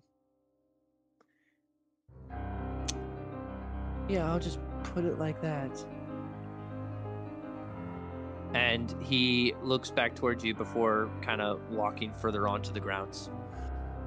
Okay. And I'll walk back and relay the information. I'm gonna not say anything because I don't want people to eavesdrop. Oh, I, I definitely whispered it. Um, you get the sense that the four of you are alone. There's nobody around. You said Victor said him and Etienne are close. Yes, and that we're cockroaches. I think that's what Cockroaches. about me, but Yeah. they're n- from what I'm gathering, they weren't close. Mm, They're rivals. I mean, If in it a way, wasn't- they could be close, but Yeah, if it if it wasn't for the way that he looked when I walked in, I'd almost swear that he did it. what task was? What, what do you get the sense of her? She as demeaning as it's going to sound, I don't mean it as demeaning as it will come out. She's like his pet. She follows him around, does his bidding like a, a henchman or something, or could be henchman, could be just, you know, extremely loyal. Um but The they both she seemed very annoyed that I came to offer my condolences. I don't. I don't think it's because she's a pet to him. The butler tells me that she hates him. why would she follow him around if she hates him? keep an eye she on him, maybe. him. Could be. I think we're. s- I think if we can figure out what the, what was being searched for, I think we'll have a an easier time finding out who may have wanted to, may have killed killed Etienne, and uh, and figure this out because we're still grasping right now. Right. And by now the weapon's probably hidden. hmm I think we should search the ground some more. We. It was just out I- there. There was Mm, also where a man missing at the table this morning. Who was that? Um, I, I think it was whoever uh, Chris was talking to yesterday. Oh yes. Oh, Lucian? Mm-hmm. No, he's dead to the world, basically. Dead to the world or dead? We, Apparently, he we gets should. like this every night, drinking, and then is not awake until probably like noon, like my wife. Mm. I don't want to go Hey, all I'm paranoid. awake right now. I I Are don't wanna get you? all paranoid? But that's a perfect cover for somebody that doesn't want to be discovered right away. If if oh, they were the to take care of you. wanted ordered his food to his room. I have a feeling whoever committed this murder wasn't able to get out before the phys- the estate was locked down. So I think we should. No offense, Chris. I think I'm sure you looked around, but I think we need to look more thoroughly. Find the weapon. Find some place that they may have may have made in a route to avoid detection after the murder. We're ne- we're gonna need to go over this place with a finer tooth comb. Then I suggest this: if you're gonna go outside, take a butler that the head butler should uh trust. Don't be alone. Hmm. No, that would be a mistake because I'm sure whoever committed these crimes knows that we're asking questions and looking around. We should check the kitchen. Whatever they were doing before, they were doing it in the kitchen. Let's go get the head butler. Maybe we, he can shed some light of what's in that room and what's in that kitchen because somebody I think was trying to either trying to get in there or got in there. Why don't you and Elliot go? I'm gonna take my wife to talk. Okay. Of course. Why? Careful. I'll try to Because make some more wife antidote. And a married couple would look less suspicious than me continuing to wander alone. I mean, yeah. But Besides, you could still be your sleepy head. You're so cute that way. Ha, ha, I, I, I, okay. Kara, do you want me to try and find some coffee? I doubt there's coffee here this day. Do they have coffee yet? I don't. I don't Oh yeah, yeah, they have coffee here. Coffee's been around for a while. In I'm- in f- France? Oh yes, I actually, uh, I, I believe Napoleon actually used to drink fifty cups of coffee a day. Oh. How did you end up a locksmith? I don't know. I don't know. Okay, we should probably also get. We each need a butler to escort us, right? Or are we just kind of walking around now? We should probably go get eh, get a butler to help higher us. up butler, because I don't want to tell too many people about that room that don't know about it. Yeah, let's go find the head butler and see if he could come with us to the kitchen. Yeah. See if I can Okay. make um we can check out the kitchen a little bit more and maybe make some more antidotes for um the count. Hmm. I hope it'll be enough. I have a feeling who's ever did this may may try something Mm. other than poison. We also need to make sure that no more of what of those herbs have been taken. Yeah. Something else is in that room. I'm sure of it. Yeah. Oh, I'm also I'm gonna make sure that uh, I let Ben know that he kept me in the one area of the apothecary room that he wouldn't let me through the entire thing. Hmm. Okay. We're definitely gonna have to search that place more thoroughly. Let's go. Let's go find the head Okay. butler. So all so Ben and Elliot are finding the head butler. Chris and Kara, where are you? I'm bringing her along with me, whether she likes it or not, to go mingle and start listening in and being Uh, I social. have the people among the aristocracy. We'll we- we'll ask people if there's something coffee here, if the coffee is a thing here. You want me to people this early in the morning. God damn it. Okay. So, Chris and Kara, you guys go to go and start wandering around the, around the mansion. Again, not too many people are either awake or they're trying to keep to themselves, trying to. Uh, you, but unlike the other night where um, there are two groups of threes and group of four, like it's one person here, one person here. Um, they seem to be more keeping by themselves. Um, and strangely enough, as you walk through, you kind of do a head count. Um, Lucian is still not among the people out and about.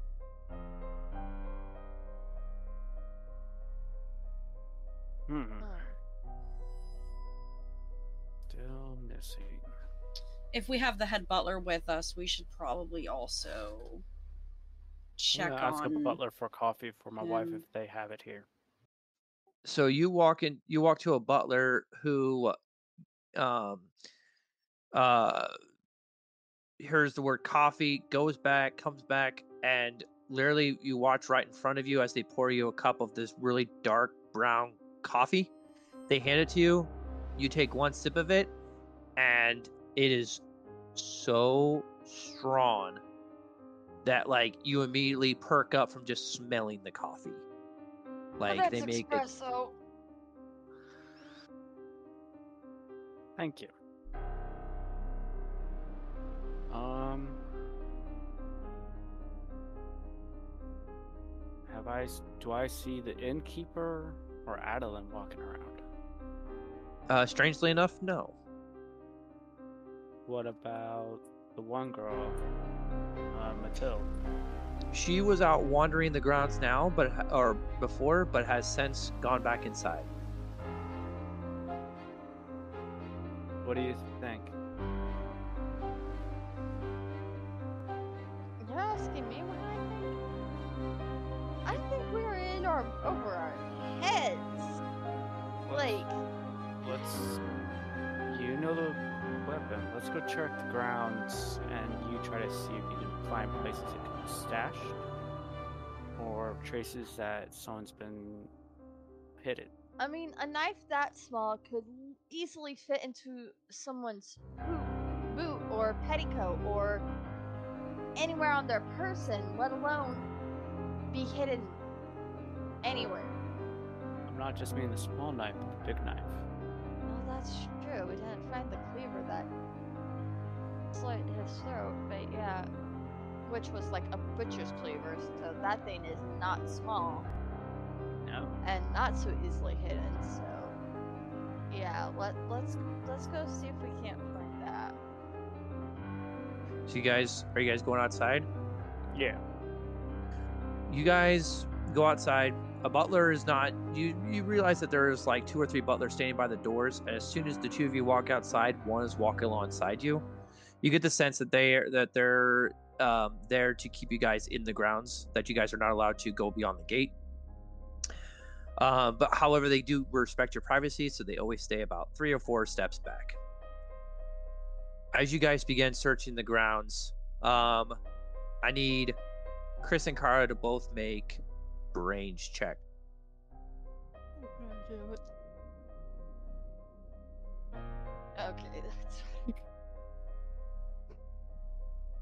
What did you get, Kara? I got a six out of ten. Six out of ten. Okay. Chris, Four out of four. four to four. Okay. Chris, you notice at first, um, something in one of the upstairs window catches your eye. You look up and instinctively you touch Kara. So Kara kind of follows your glance up towards the window as you see a figure all of a sudden fall out and open or fall out the window as they come tumbling to the ground. And that's where we're I- gonna end tonight. Oh. shit! I want to thank you guys for watching and wanted to tell you guys that as the pages of the Chronicles of the DaMmed, they we close for now. Actually, we're just going to put a bookmark in this. The echoes of your adventure shall linger in the annals of time. May the tales you've woven inspire dreams and kindle the fires of imagination.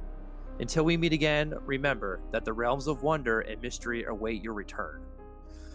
We say farewell to the brave travelers until the next chapter unfolds in this ever changing storybook. Safe journey, and may Destiny's embrace guide you onward. Good night, everybody. Good Night, night. guys.